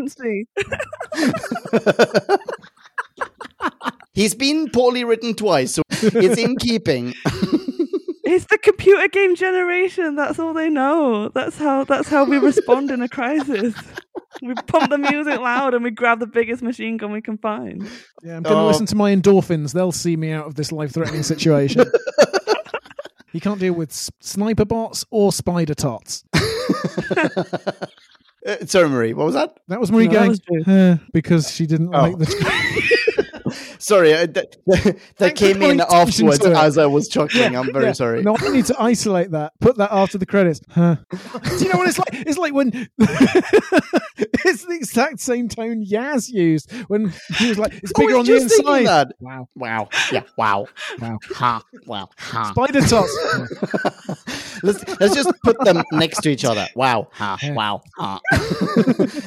we can make a grime track out. Of I was gonna say add a beat to it, make it a grime.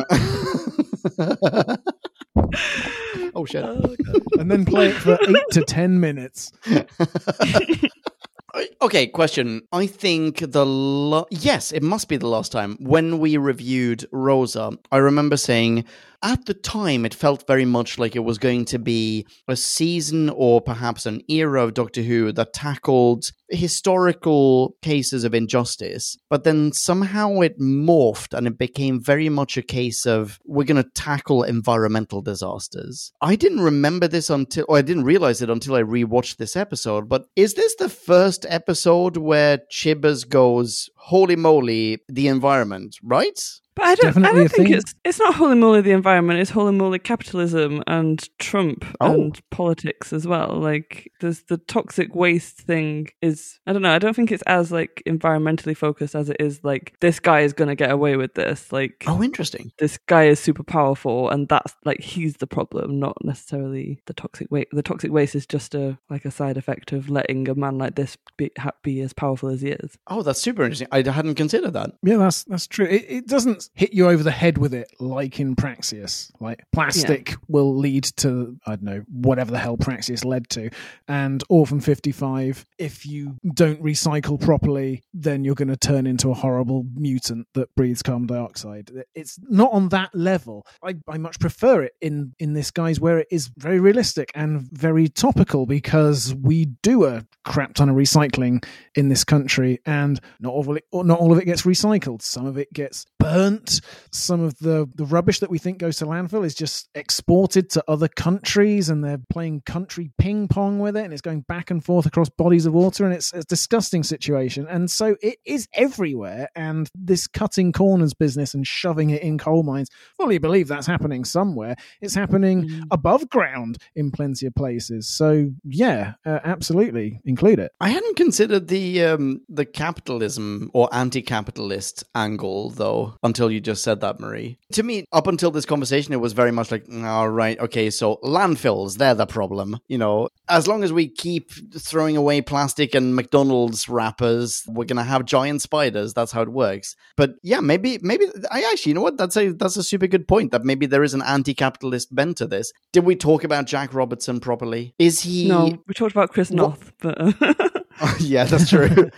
Jack Robertson, the character, as an emblem of capitalism, how does that feed into the argument that you just made, Marie? If capitalism is the antithesis of the Doctor, is Jack Robertson the right vehicle? Is he an effective vehicle for it? Um, I don't know. I think so. I think he's effectively supposed to be Trump, and then they throw in the line that says like he's running to beat Trump just so that they won't get sued. I think because he's too similar otherwise. Oh, that's Um, interesting. That's what I thought. But I thought it was quite prescient in a way, that part, because do you remember how, for a while there in the 2020 election, Bloomberg was trying to be the Democratic nominee? Bloomberg. Oh, Yeah, really? I It's that's like, right. well, It's true. yeah, he's like, I'm going to out billionaire this guy into the White House. I mean, he had no chance whatsoever. yeah, but he thought he did, just like Chris Noth, Jack Robertson clearly thinks he does. And so this episode was, as I say, quite showed some foresight in being like, don't Oh, just that's take the interesting. Next billionaire who comes along and claims to be better. They're all inappropriate. Hmm. That's fascinating. That he's so he's a mock Bloomberg who just happens to be more like Trump than Bloomberg who is or was. Well, I guess that's how it turned out. Obviously, they didn't know Bloomberg was going to do that, but they saw some. they predicted something essentially. they saw That's- a pattern. Yes, It's like money. Money is power, and if you've got enough money, then you can make anything happen. Yeah, and it's not enough to shit on Trump. You've got to change the system to stop the next twenty Exactly. guys who are exactly like him doing it. Let Elon Musk take over Twitter and then see how many countries he can become president of somehow. I have been trying to describe in some recent episode the whole vast interconnected time vortex, and Yeah. it appeared in full here. It did, yes. And not only that, but we got to see it in all its multi polytubular majesty. But we also then got to zoom in through the top of the TARDIS, and we got Oh. to, we got flashes of its internal biology or m- machinery or whatever's in there, whatever's in this living pulsing object. I don't remember the zoom in from the top, but I mean that's Yeah. Sounds fantastic. And yes, absolutely, the time vortex. The TARDIS comes out into sort of a piazza within the time vortex, and there are lots of different ways to go, and it just chooses one direction. It, yeah, it's lovely. It's fantastic. It seems very intricate and complex. Absolutely. One thing that I really liked, um, I said before already that like I like the relationships between the characters, and I feel like the um, Doc and her companions are kind of working together as a team. And there was a couple of times where I think it's usually Yaz who like shouts over and gets the Doctor's attention, and immediately she responds. She turns around, she focuses on Yaz. She's like, "What do you need me for?" And it just was such a stark contrast because in almost every other Doctor, there's always a scene with like Amy wandering through the forest and she's like blind and there's like angel dust coming out of her eye and she's like, Doctor, Doctor, I need to talk to you. And he's like, Not now, I'm too busy. Like he's he never ever listens to his companions and they're constantly trying to get his attention and it's always life threatening. Um and it was so so nice to see her actually really tuned in to her companions and as soon as they need her, she is there for them and that was really lovely. That's a great observation. Yeah, I agree. You're next. You're next. Oh, am I next? Okay, fine. So here's here's the next non sequitur. Can we get back to Yaz's family? Is it not a little bit odd? I, I mean, I don't have siblings. I, I've I've never been in this situation, but is it strikes me as a teeny tiny bit odd that Yaz's sister and her mom, I can't remember if possibly also her dad, but certainly her sister slash her mom, go, "Oh, you've never had friends over? Yeah, fucking." Is that not super weird? I mean, when they say never, they're probably exaggerating. They just mean in a while because she's but been really who's- busy training to be a police officer. Who goes there? Who goes there? Your your your your sister meets your friend. Their immediate reaction isn't like, "Hey, are you having sex with my sibling?" No, great. I want you inside me. That like is- that. That seems super duper Those weird are to me. not the words Sonya used at all. I'm paraphrasing. Liberally, and I use that in the, Um, in the p- possible context of a you know a good devout Muslim household.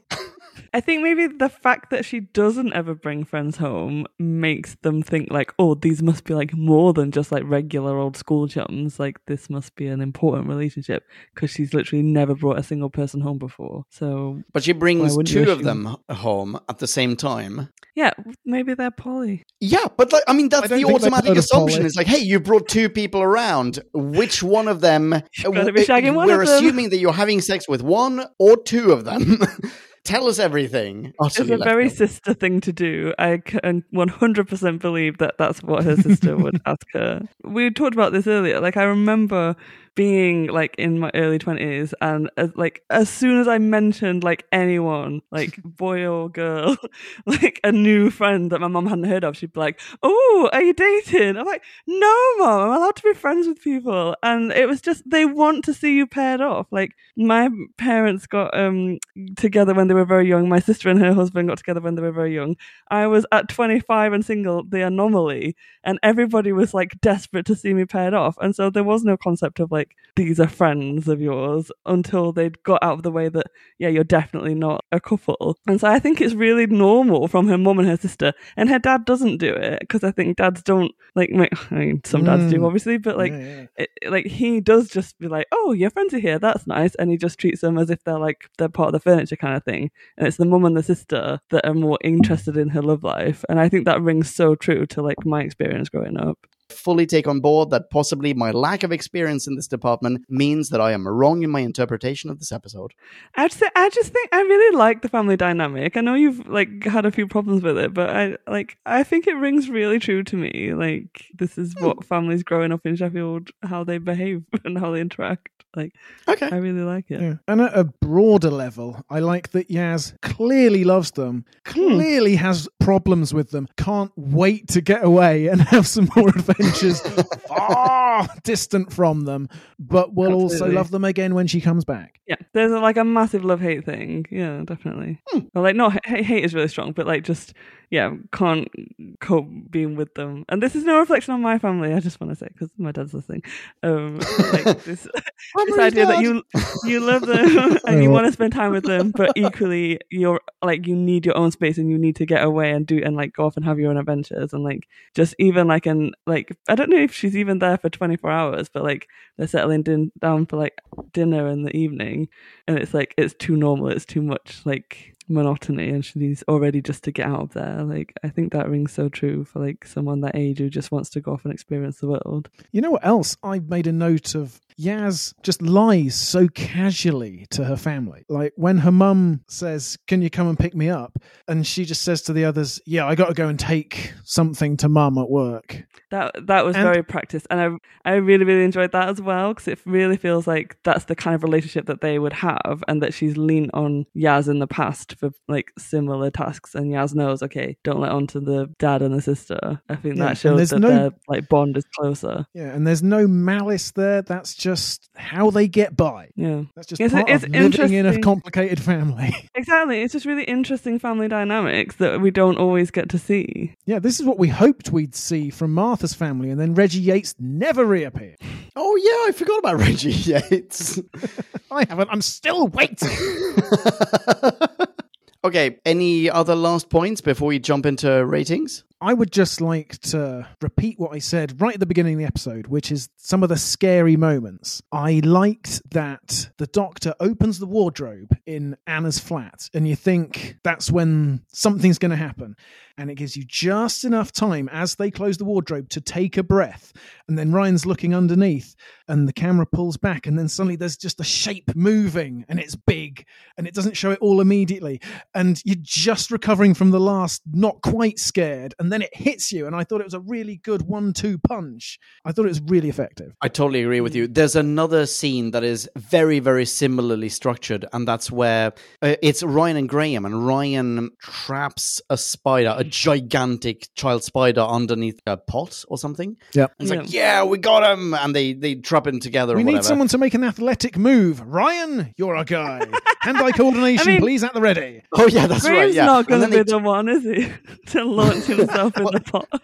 Well, At this point, we've already forgotten entirely about any kind of um, uh, coordination difficulties. But then they turn around and there are a thousand spiders crawling up towards them. And it's the same kind of one two punch of, I mean, even that one spider, when it's on its own, it's scary as balls. Yeah. Yeah. Mhm. I think actually production wise, well done, BBC and uh, whoever else was involved in this. Everyone, you know, Well, Chibbers' team. Yes and no, because I was going to add to that by saying I liked Oh. the fact that we're in the middle of Ryan and Graham having one of their standard, oh, this is where I develop the plot line with my dad scenes. And Oh, yeah. like, oh, yeah, okay. And then the shift, the sudden shift to, wait, Ryan, we forgot we're in a completely different scene. And you look up and it's a horror scene and the spider's up there. And all, all that is another great dummy. But then that spider, it didn't look as good as the other spiders. It Mm. just looked like a blown up version with bigger pixels. I didn't like how that big spider looked on the on the ceiling in the dark at all. Oh, interesting. Okay. I watched this on a relatively small television set, so to me it looked great. Okay, okay. I also really like that scene because that's literally like what Jim and I will do all the time whenever you're in like a big fancy like room or whatever, you know, when you go around these like houses and occasionally we'll just be like, shit, did you remember to look up? And then you look up and then there's like a magnificent like painting on the ceiling or something. Um, It was Hundreds gonna of say a giant spider. Thousands of silence. and you look down and your m- arm is covered in tally marks. yeah. And now it is time to rate this. Did we love or hate this? Bing bong, bing bong, hey la la la la la. la. Ratings. About an hour ago, Leon posed the question of whether my rating had gone up or down depending on the conversation. And at that point, we'd only said negative things. And I was very stubborn and I was like, no, I won't be dragged down. My rating remains the same. And then in the second half of the show, we remembered that we liked it and we said some positive things. And I got very excited. And now my rating's gone up. oh no! Sounds like you should have had faith in yourself and been a bit more elastic. Because I really enjoyed this episode and I don't I don't know why I had it in my head that it was a terrible terrible episode.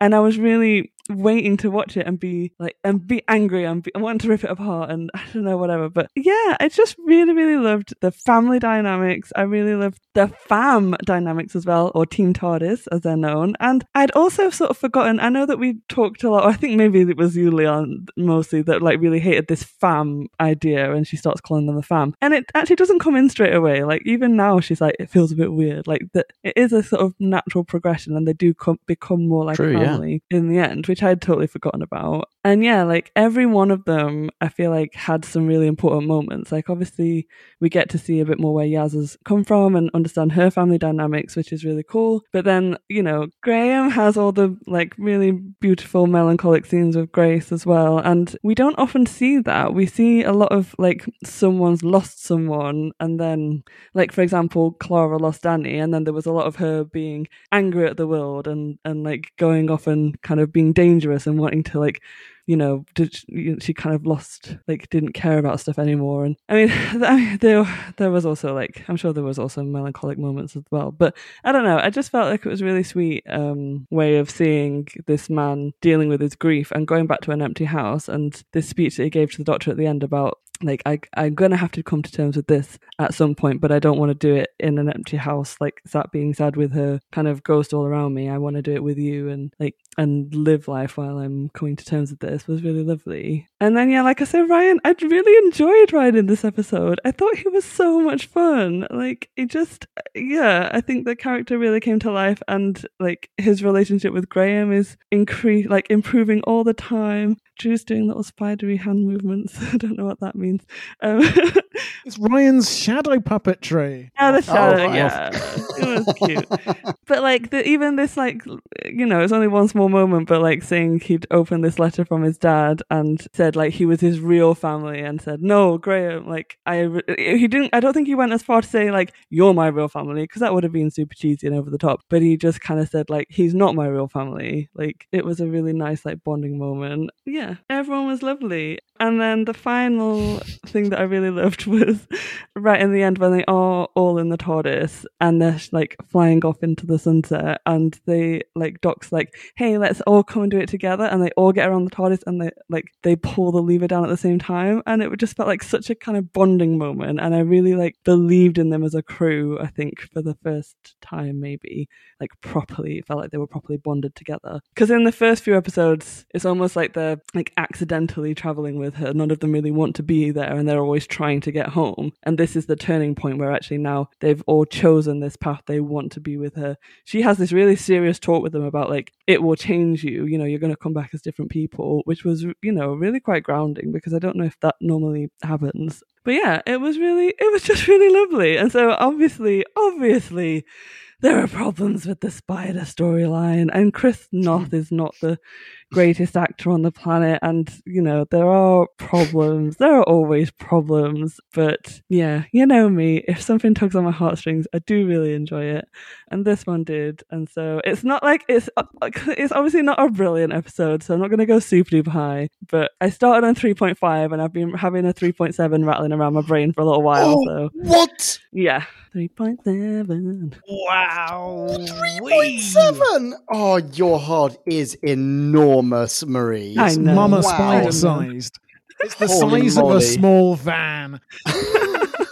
Oh, well, nicely done. Drew, do you want to go next? Sure. Marie talked about how satire functions in such a way that you don't realize sometimes that you're the butt of the joke. And so maybe I'm just an average white guy watching an average white actor guy, Chris Noth, on the screen and seeing my own apotheosis. But I didn't have any problems with him. I thought he was fine. I don't know how. Or, I mean, obviously he was over the top. He he even washed and dried his hands in a really weird mannered way. It's true. But I thought that was fine because he's playing a really weird mannered, singular, monomaniacal business retard. I mean, fine. He's a character who stands out. I like the time troll last week. Maybe they're not brilliant per se, but they are individuals at least. So I'm going to give him that. I'm also going to give Chris Chibnall a little bit of credit because I think that it's clever to give your two characters who are going to have to do all the info dumping this week jobs and characteristics that lend themselves to said info dumping. On the one hand, you've got Jade, the spider scientist. She will have had to explain what her department does many times in seeking funding from all sorts of bodies or the university itself. Like, this is why you've got to keep the department open because we're doing this important spider work, blah, blah, blah, blah, blah, blah, blah. And then Jack Robertson is just an in- incorrigible braggart. He talks about a globe spanning chain of incredibly successful hotels. Later, you realize there are only 15 of them. And he's talking like there's one in every major city in the world. I like that. That was what I, I think is another subtle dig. There are plenty of those in this episode, I think, in amongst great gaping chasms in how human beings should act, as Leon also said. And I do think you take it too far, Chris Chibnall, when you basically have Chris Noth in the kitchen say, Wait, nobody talk until we've all dumped our information for this scene. And then the episode just stops. That is where it stopped doing the business for me. It did tail off. It tailed off massively. And we've said why. Um, one more thing to Chibbers' credit, though. I only got his subtle bathroom break pun when Leon included the line in the intro. The bathroom literally breaks. So nice. And as- as Marie said, all Graham's scenes back home, they ring so true. His subconscious via Grace in the first scene is spelling out how he's going to have to take care of himself now. He's got to remember how to use appliances and when the recycling goes out, and he's got to take care of himself. And his sad face as he half turns towards the camera, it's a thousand light year stare. It's devastating. As if Bradley Walsh hasn't convinced you already, that surely is the moment where you're like, oh, wow. And puts anything John Bishop has done to shame, by the way. And then later on, um, he's sniffing coats, and now his subconscious via Grace is giving voice to his insecurities, being like, well, maybe you can't take care of yourself because look, you're sniffing coats, you maniac. This all seems so plausible and acutely observed. And then you've got what Marie said about Ryan is talking about uh, my dad's not my proper family either because he's responding to Graham being like, oh, and Graham is treading very carefully, and Ryan is sensitive to it, and they are connecting, but they, they can't go so far as to say something clunky. That that whole scene avoids clunk. It, it's great. Uh, but anyway, let's get to the denouement. It's such a downer. It really came to define it for me in my memory. It takes pretty much a full point off. In my notes, Marie, I've written if this episode were a little tidier and ended well, I think I'd be rating it in the high threes. Ooh. Oh, Yeah. Not that it's particularly deep or clever, but there are lots of nice lived in observations in amongst the gaping chasms. But because of the stupid, confused nonsense with the panic room and Jade, I just wish they'd left Jade back at the lab, frankly. Um, because did they need to bring? I, I guess because she was the No, spider expert, not. but but there were one too many people in many of those scenes where they're down in the coal mines forever, chiding and chastising the guy. And yeah, okay, he's a bad guy, but does everyone need to line up for a pop at him before something else happens? So I'm going to give this 2.5. Oh. That's not an above average rating, Drew. That's a bang No. smack in the middle rating. Nah, Leon's Leon has has infected me. He's I was I was me. guessing two point eight for you, Drew. two point five. Wow. Holy moly. Okay. Well, it, uh, two excellent minis. I'm not entirely sure how I'm going to follow that. Before I jump into mine, I just want to point out the whole bathroom break thing. That was just a bathroom break. As far as I was concerned, I had not considered the bathroom breaking. that being said. Oh no! Is that the one good thing you've got to say? No, no, no. I've got good. I've got. I mean, I, I've already said a few good things. I'm going to say more good things. I'm sure. I actually, you know what? I'm yeah. I'm not entirely sure. um, I will start though by saying that.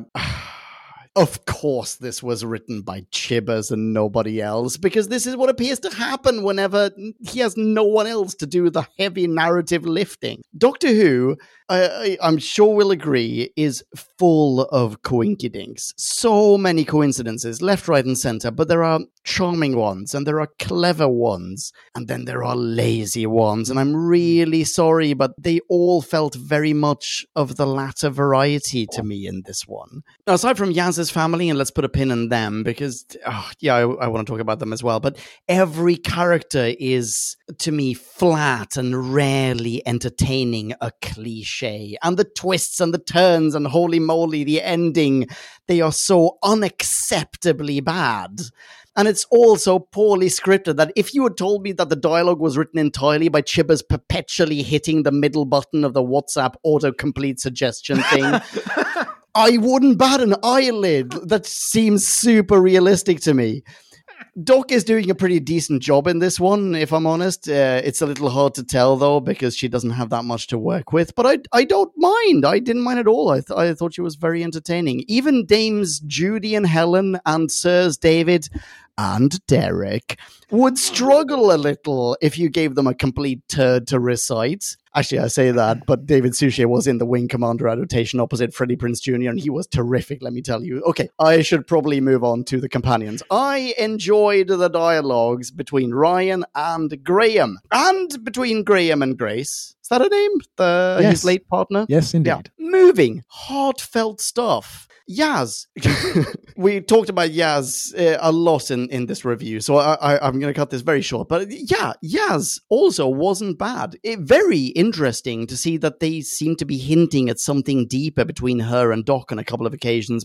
Um, Donald Trump was just shit and miss in my mind. And why is he in it? How on earth, I asked this before, how on earth did they get pre cancelled Chris Noth to appear in this Crowdfest? Was he such a fan that he didn't read the script beforehand? And what's the character doing in this to begin with? What the hell was Chibbers trying to accomplish with his Trump references? Roberts is not Trump, but he acts like him, except he isn't a compulsively lying racist sexual assaulter of myriad women. But then he wears a long tie? Also, also, he's so hot for nepotism that he will even spare his niece's wife. Yes, exactly. Uh, I- and uh, uh, related, The, the police don't even carry guns in this country. You know, was this episode ghostwritten by a sleep deprived 12 year old? Anyway, solid production of a terrible script in my mind. Sorry, not sorry. And plenty of truly mediocre acting. But oh, oh, I'm Oh, so sorry. Chris we Noth. didn't really. We didn't need. Yeah, Chris Noth and uh, Jade and Mr. Big's assistants and the e- everyone except maybe Kevin because you know fine. Um, Kevin bought it. Then there's Yaz's fam and there's the introduction to Yaz and Doc and their romance, which I did not remember, and I'm very pleased to see it already happening now. And for that reason, I'm bumping this up to a rating of 1.6. There's a spread. Yeah, there you go. I think on the website it'll be like a perfect diagonal. yeah, yeah, yeah. So I, you reminded me of Kevin's scream as he's pulled into the bath, and you just see his his legs limply just toppling into the void. Mm. That's that's an image paired with a sound. Whew. Oh, shiveries! Gives me the gibblies. Yeah, yeah, arousing.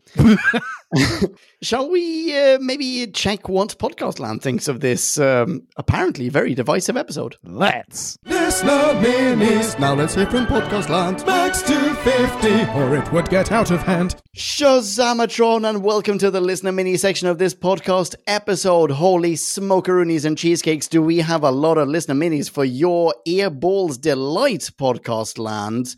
And first at the gates, it's it's Kieran Evans. Hello, Kieran. Woo woo! What up, Kieran? Hi, Kieran. Kieran starts. Hi, folks. Some alcohol may have been consumed prior to and during the rewatch of this episode. Did it help? Well, let's see. Giant creatures created due to the toxic waste dumping down a coal mine from an uncaring evil corporation. Oh, Chris, you've copied the plot to The Green Death, but just poorly and subbing South Wales for Sheffield. Oh, well, that's so cool. Yes, that's so true. And Kieran continues, Oh, the doctor actually manages to get the companions back to Earth on the same day they left. That feels novel. And I kind of like Yaz's dad. Don't know why, but Yaz's family definitely had more legs than what was in series 11 and 12. Nice scenes with Graham and Grace at their house. oh, yeah. Ah, it's not Trump, who apparently hates him but is very much like him. And his underling waving a gun around in the UK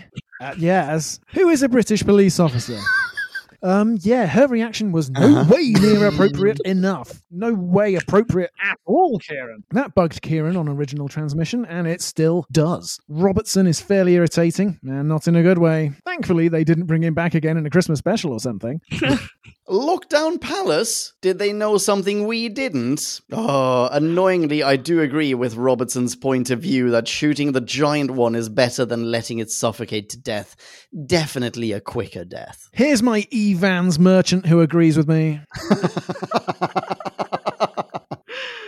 And it's bad on a very stupid script point of view, but Kieran can enjoy it at a certain level. And he gives this a 2.7 out of 5 giant spiders who are probably seeking the Great Crystal. All praise to the praise Great to the great one. Oh, nice one, Kieran. A very big heart. Oh, yikes, caramba. Oh, Kieran, thank you very much for your mini. That is some awesome, awesome stuff. Total non sequitur. There's a petrol crisis going on, and I don't know how to move house. Peeps, where can I go to fulfill all of my needs? Well, I think an Evan might be what you're looking for, but do you need Oh, one, right. or might perchance two be a better number? Two vans are better than one, so the saying goes. Yeah, it's double the pleasure, Well- baby. It's triple the fun. Why, in that case, head yourself over to KJ Evans 2. Also, if you think of one van as being big enough to cage a single Evan, and you need to cage Evans twice, then you can do that with two Evans. I was just about to ask. Thanks, Kieran. Thank you very much. Who's next? Why, next up, it's Andy Parkinson. What up, Andy? Hey, Andy. Hiya, Andy. Andy says, Hi, gang. now, Andy don't generally have a problem with spiders, but big ass, scary, mother humping spiders, definitely. Big ass spiders aside, there's actually quite a lot to enjoy in this story. The Doctor is developing her character, the companions all get their chance to shine, especially Yaz and her family, and Graham dealing with his his grief. Chris Noth is brilliantly Trump esque, and the rest of the guest cast provide lots of light-hearted moments. The story itself very much reminds Andy, as indeed Kieran, of Third Doctor story The Green Death, replacing the maggots with giant spiders. Oh my goodness, it's so true. I can't believe I hadn't considered this. Uh, absolutely, chaps. Well done. Andy has provided a list of likes, the first of which is the doctor making small talk with Yaz's family. And Andy's second and final like, the Doctor and McIntyre seriously discussing the spider problems. Meanwhile, Ryan is doing shadow puppets on the OHP behind them. Oh, it's, oh, it's not one of my likes, man. It was it was one of mine, Andy. well done, Andy. Fair enough. Perhaps, Leon, you will resonate more with Andy's. And Andy's single beef is that Kevin draws a gun on Yaz and her mum. Besides the fact this is totally unusual here in the UK, why doesn't Yaz say or do anything as she's an actual police officer? a lot of similar points between these two minis. I'm assuming that they will have the exact same rating, right? Yeah, absolutely. Makes sense.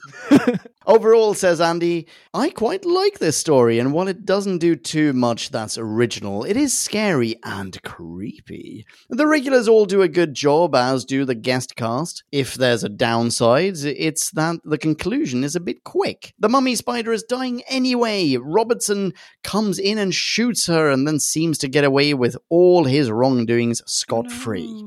And Andy awards this an amazing score of 3.9, ordering extra vinegar and garlic puree just in case out of 5. nice.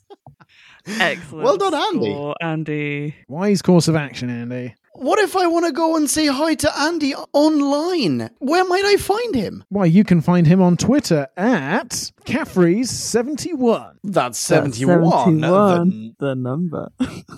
That's right. On my side, we were perfectly in sync there, Leon.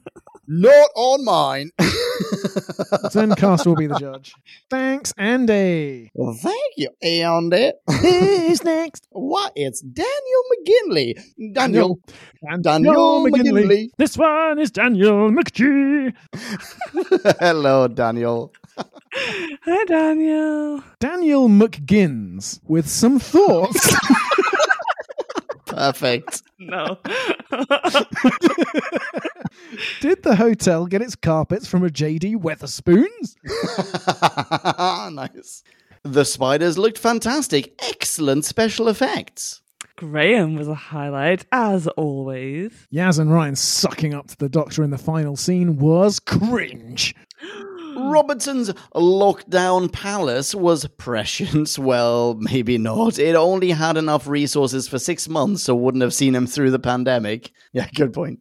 Graham was right on the grime. Can you believe they're moving towards that music? And the doctor spot Soundbite. on with sorry. yeah. I'm sorry. I'm sorry, Maria. I'm sorry. And the doctor was spot on with my fam. Yes, it doesn't work at all. Oh.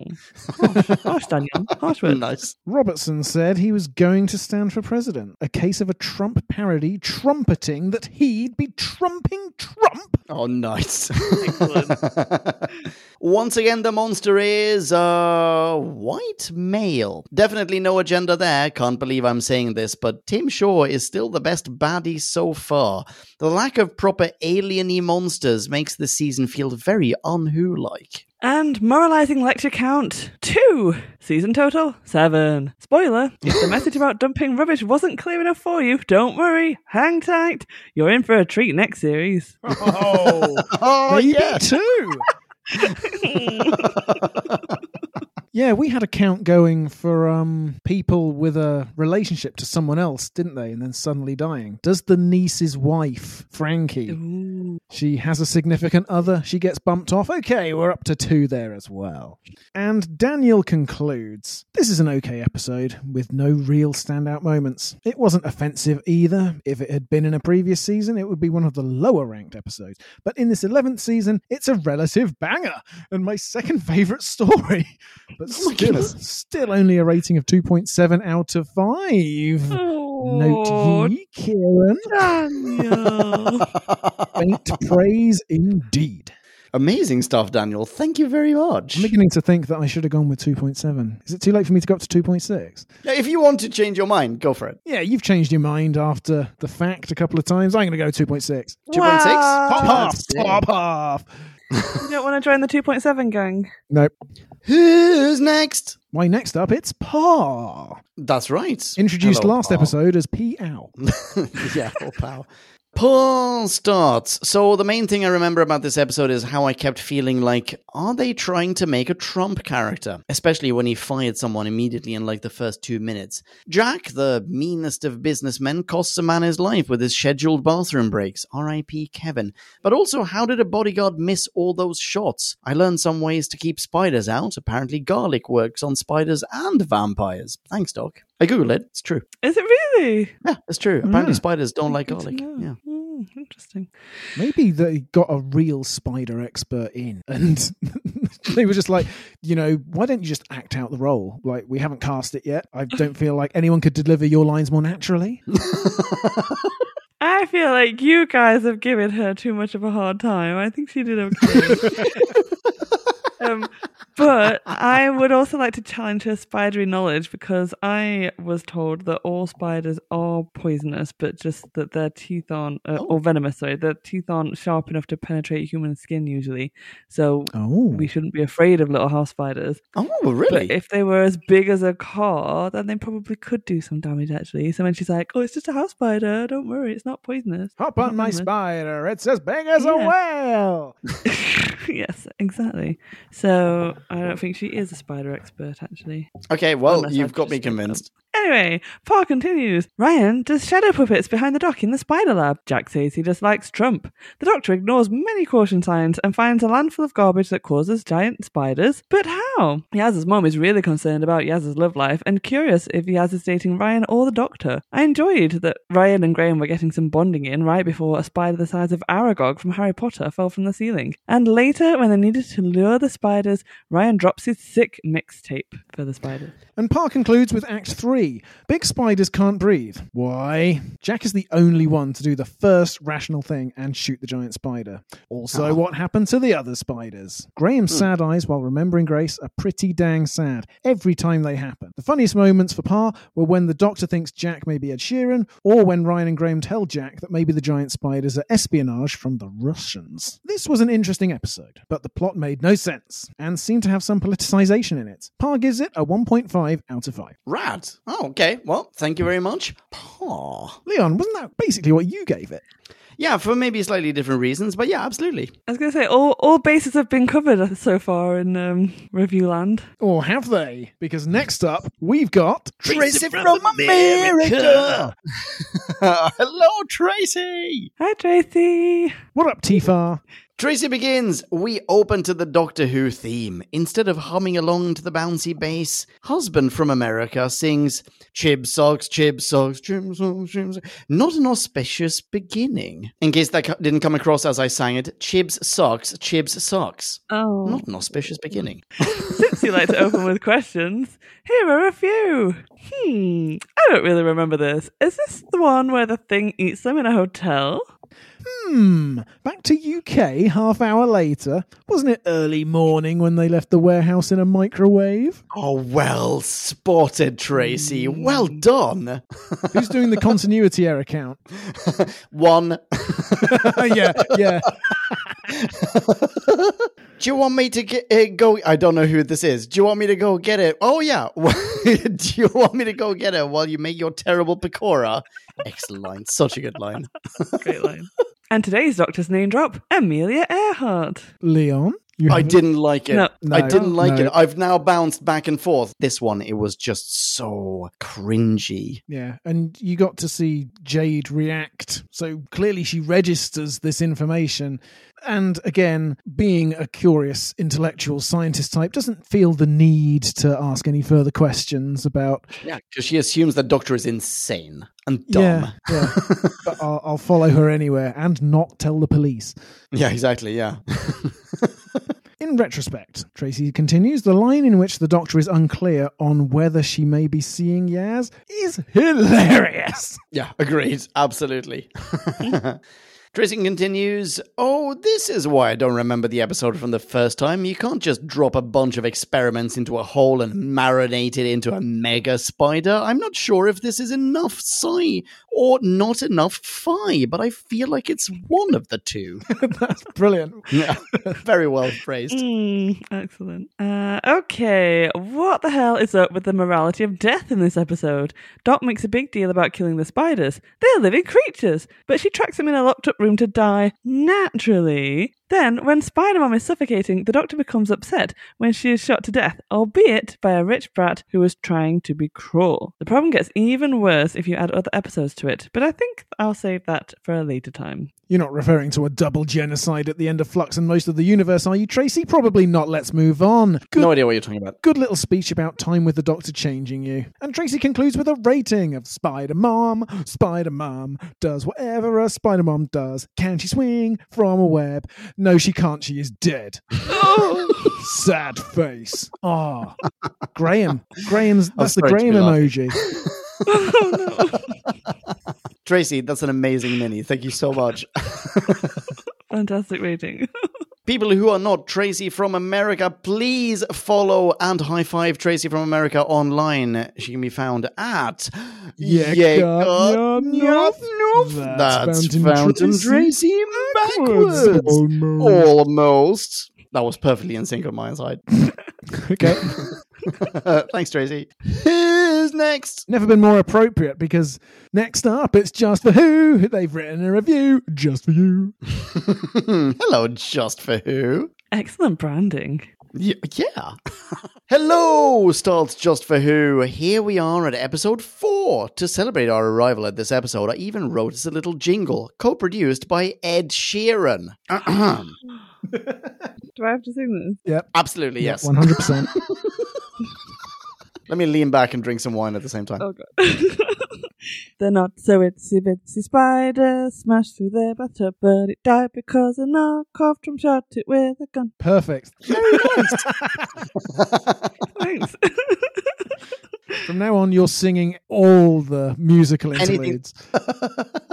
Just for Who says, I really like this episode. I know it's one of those episodes where people fell off the series a bit. I remember seeing a lot of people dislike it when it first aired, but it definitely does set the standard for the Chibnall era. I mean, it really does tick all of the Chibs was here boxes. Uh, Just for Who continues. Characters designed for us to immediately dislike, i.e., Big Bad is bad because they are the big bad.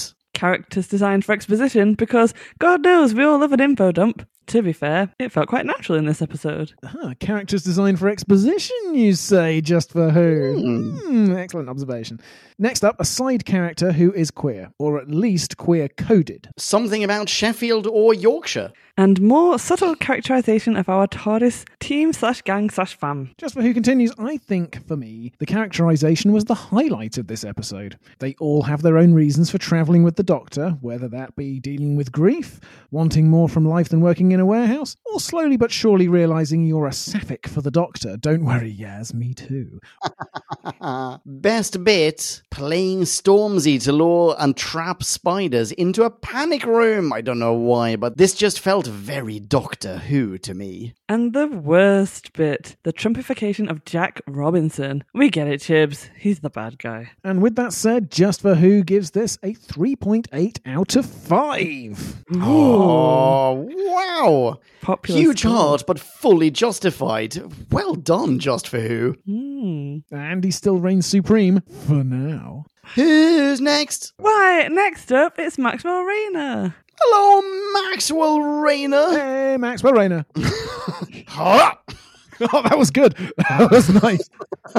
Max starts with some stars. Who Back When podcast release date, 1st of May 2022. Is that true? That probably is true. Yes. BBC Broadcasting Day, 28th of October 2018. Directed by Sallie Aprahamian and written by Chris Chibbers.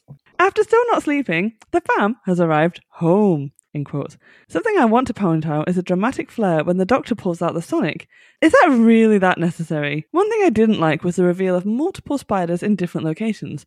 I would have liked to see all of them come from one spot, just multiplying. Skipping past the Mary Poppins bathtub, we end up with, Are you Ed Sheeran? Is he Ed Sheeran? Everybody talks about Ed Sheeran right about now, don't they? Also, the doctor is constantly saying Yaz's mom, and then Yaz's mom correcting her saying Najia. Well done, Chris Chibnall. You wrote something decently funny for once. Yikes. That's what I meant to say when I said super funny earlier. Decently funny. That captures it.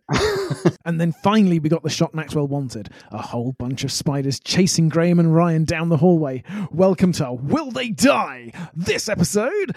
No, try again later. Najia asks if Yaz and the Doctor are seeing each other. Is this a hint at Yaz's sexuality? Or just some chaos shit shoved into the script last minute? I mean, we've seen the long run storylines before with The Crack and The Timeless Child. Ugh. Again, the flair of the Sonic. Seriously? Tanya Fear as Dr. Jade McIntyre was one of the best casting choices for this the episode. She gives me choices. Osgood vibes. Oh, mm, interesting. Okay. Ryan and Graham running from a giant spider, kind of okay, but still not dead. Also getting flashbacks to a giant wasp and kill the moon's bacteria spider dudes. Oh yeah, that's true. Giant actually, yeah. wasp, unicorn and the wasp. Rave music was a bop. Or grime. I give this episode a 3.3 out of 5 Zygon or human Osgoods that get constantly killed, says Maxwell Rayner. Thank you very much, Maxwell Rayner. Excellent review, Maxwell. There's more Maxwell Rayner content online. If you want to follow Max, where do you need to go? You need to go at the True Misty. Yes, do exactly that. The True Misty. Thank you very much, Max. Who's last? Last, but by no means not huge, it's Michael Ridgway. Ridgway. Ridgway. Rid- Hello, Michael. Hello, Michael. Hi, Michael. Michael starts with a list of likes. First up, hmm. there's some scary shit happening right here. Under the bed, on the ceiling, that bathtub scene. It's the freakiest Who since Blink. Kudos for that. And the effects are incredible. I had to watch this second time around with the lights on. Oh, cool. Oh, wow. Hmm. Michael's second like is nice pathos with Graham and Ghost Grace, and a feel good punch the air finale. Rocky style. Michael also provides a list of dislikes. What? First, dislike. the Doctor has completely lost perspective on so many levels. How is locking an army of hungry spiders in a room a dignified, humane, and natural death?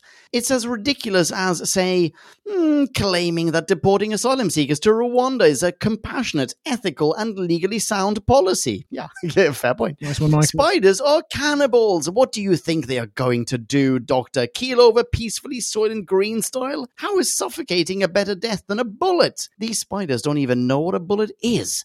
I'd rather take a bullet than have to munch my way out of a room full of my own relatives. Yeah, fair, fair point. I think Yeah. most of us would actually. Yeah. Um, and Michael's second and last dislike. What's this? Oh, they're just confused. Nonsense. They're cocooning and eating people, Doctor. When you read stories about dogs that kill toddlers, normal people don't empathize with the dog and mourn it. What's wrong with you? Get a grip, Doctor. This is what happens when you don't have the Brigadier around. He would have broken out the napalm. Chap with the eight legs, two rounds rapid. And Michael summarizes naff and flawed in many, many ways. But the horror, the horror. And Michael gives this a rating of. oh my goodness, Michael. 3.9 out of 5. Perhaps uh, over generous. Yeah, per- perhaps. but I am in a buoyant mood. but why? I, I did just see a trailer with the return of Ace, and surely you know who isn't far behind. I do know who. Thank you very much, Michael. Excellent rating, Michael. Fantastic. People who are not Michael, can they follow Michael online somewhere? They can. They can get a gob full of Michael on Twitter at bad Underscore. movie Underscore. club. No underscore. Michael, so big. Spider planet sized.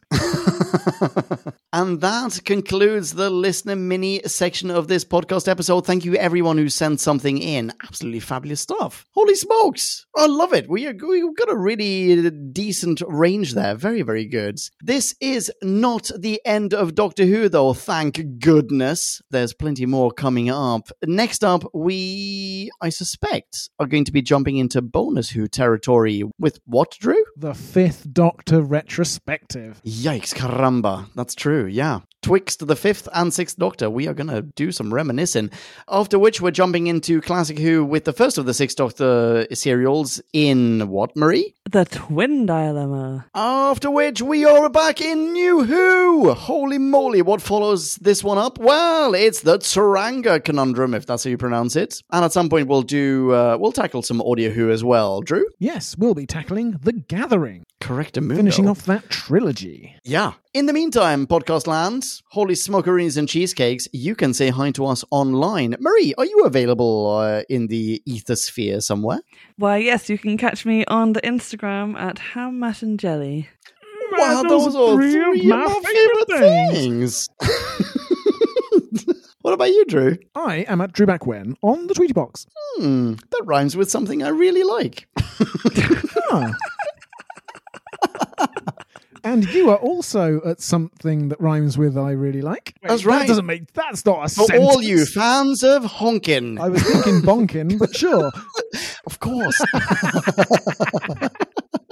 People who are not me, high five me online. I will high five you right back at Ponkin. P O N K N. Peeps, it's been lovely chatting into your earballs this evening, and peeps that I'm staring at across the ether. It's been lovely chatting with you tonight. Oh, he means us. Feelings mutual, dude. Until the next time, please, everyone, rock on, be rad next to each other, and ciao ciao. Bye bye. Cheers. Kablamo! Oh, did you enjoy the show? Then please do what the cosmos compels you to and spread the gospel of who back when. Tell your friends. I've got no friends. No problemo, tell some strangers. Hooray! Like us on Facebook. That's facebook.com slash who back when. All in one word. Are you into Twitter? Awesome! High five us online and we'll high five you right back. You guessed it, we're at who back when, all in one word. Check us out on Instagram for behind the scenes photos and other Whovian goodness. Watch our videos or even listen to our podcast on YouTube. That's whobackwhen.com slash YouTube. Vote us up on Reddit, listen to us on Stitcher, and head on over to our website, whobackwhen.com, where you can submit a review of your own, browse the article archives, and peruse our visual index of aliens, monsters, and more, which increases in kablamos with every episode. And lastly, give us a rating and review on iTunes. It helps our show get noticed and earns you lots of karma points. That's it, rock on and be rad and excellent to each other. Catch your earballs in our next Who review or bonus episode. Until then, Ciao. Who back when?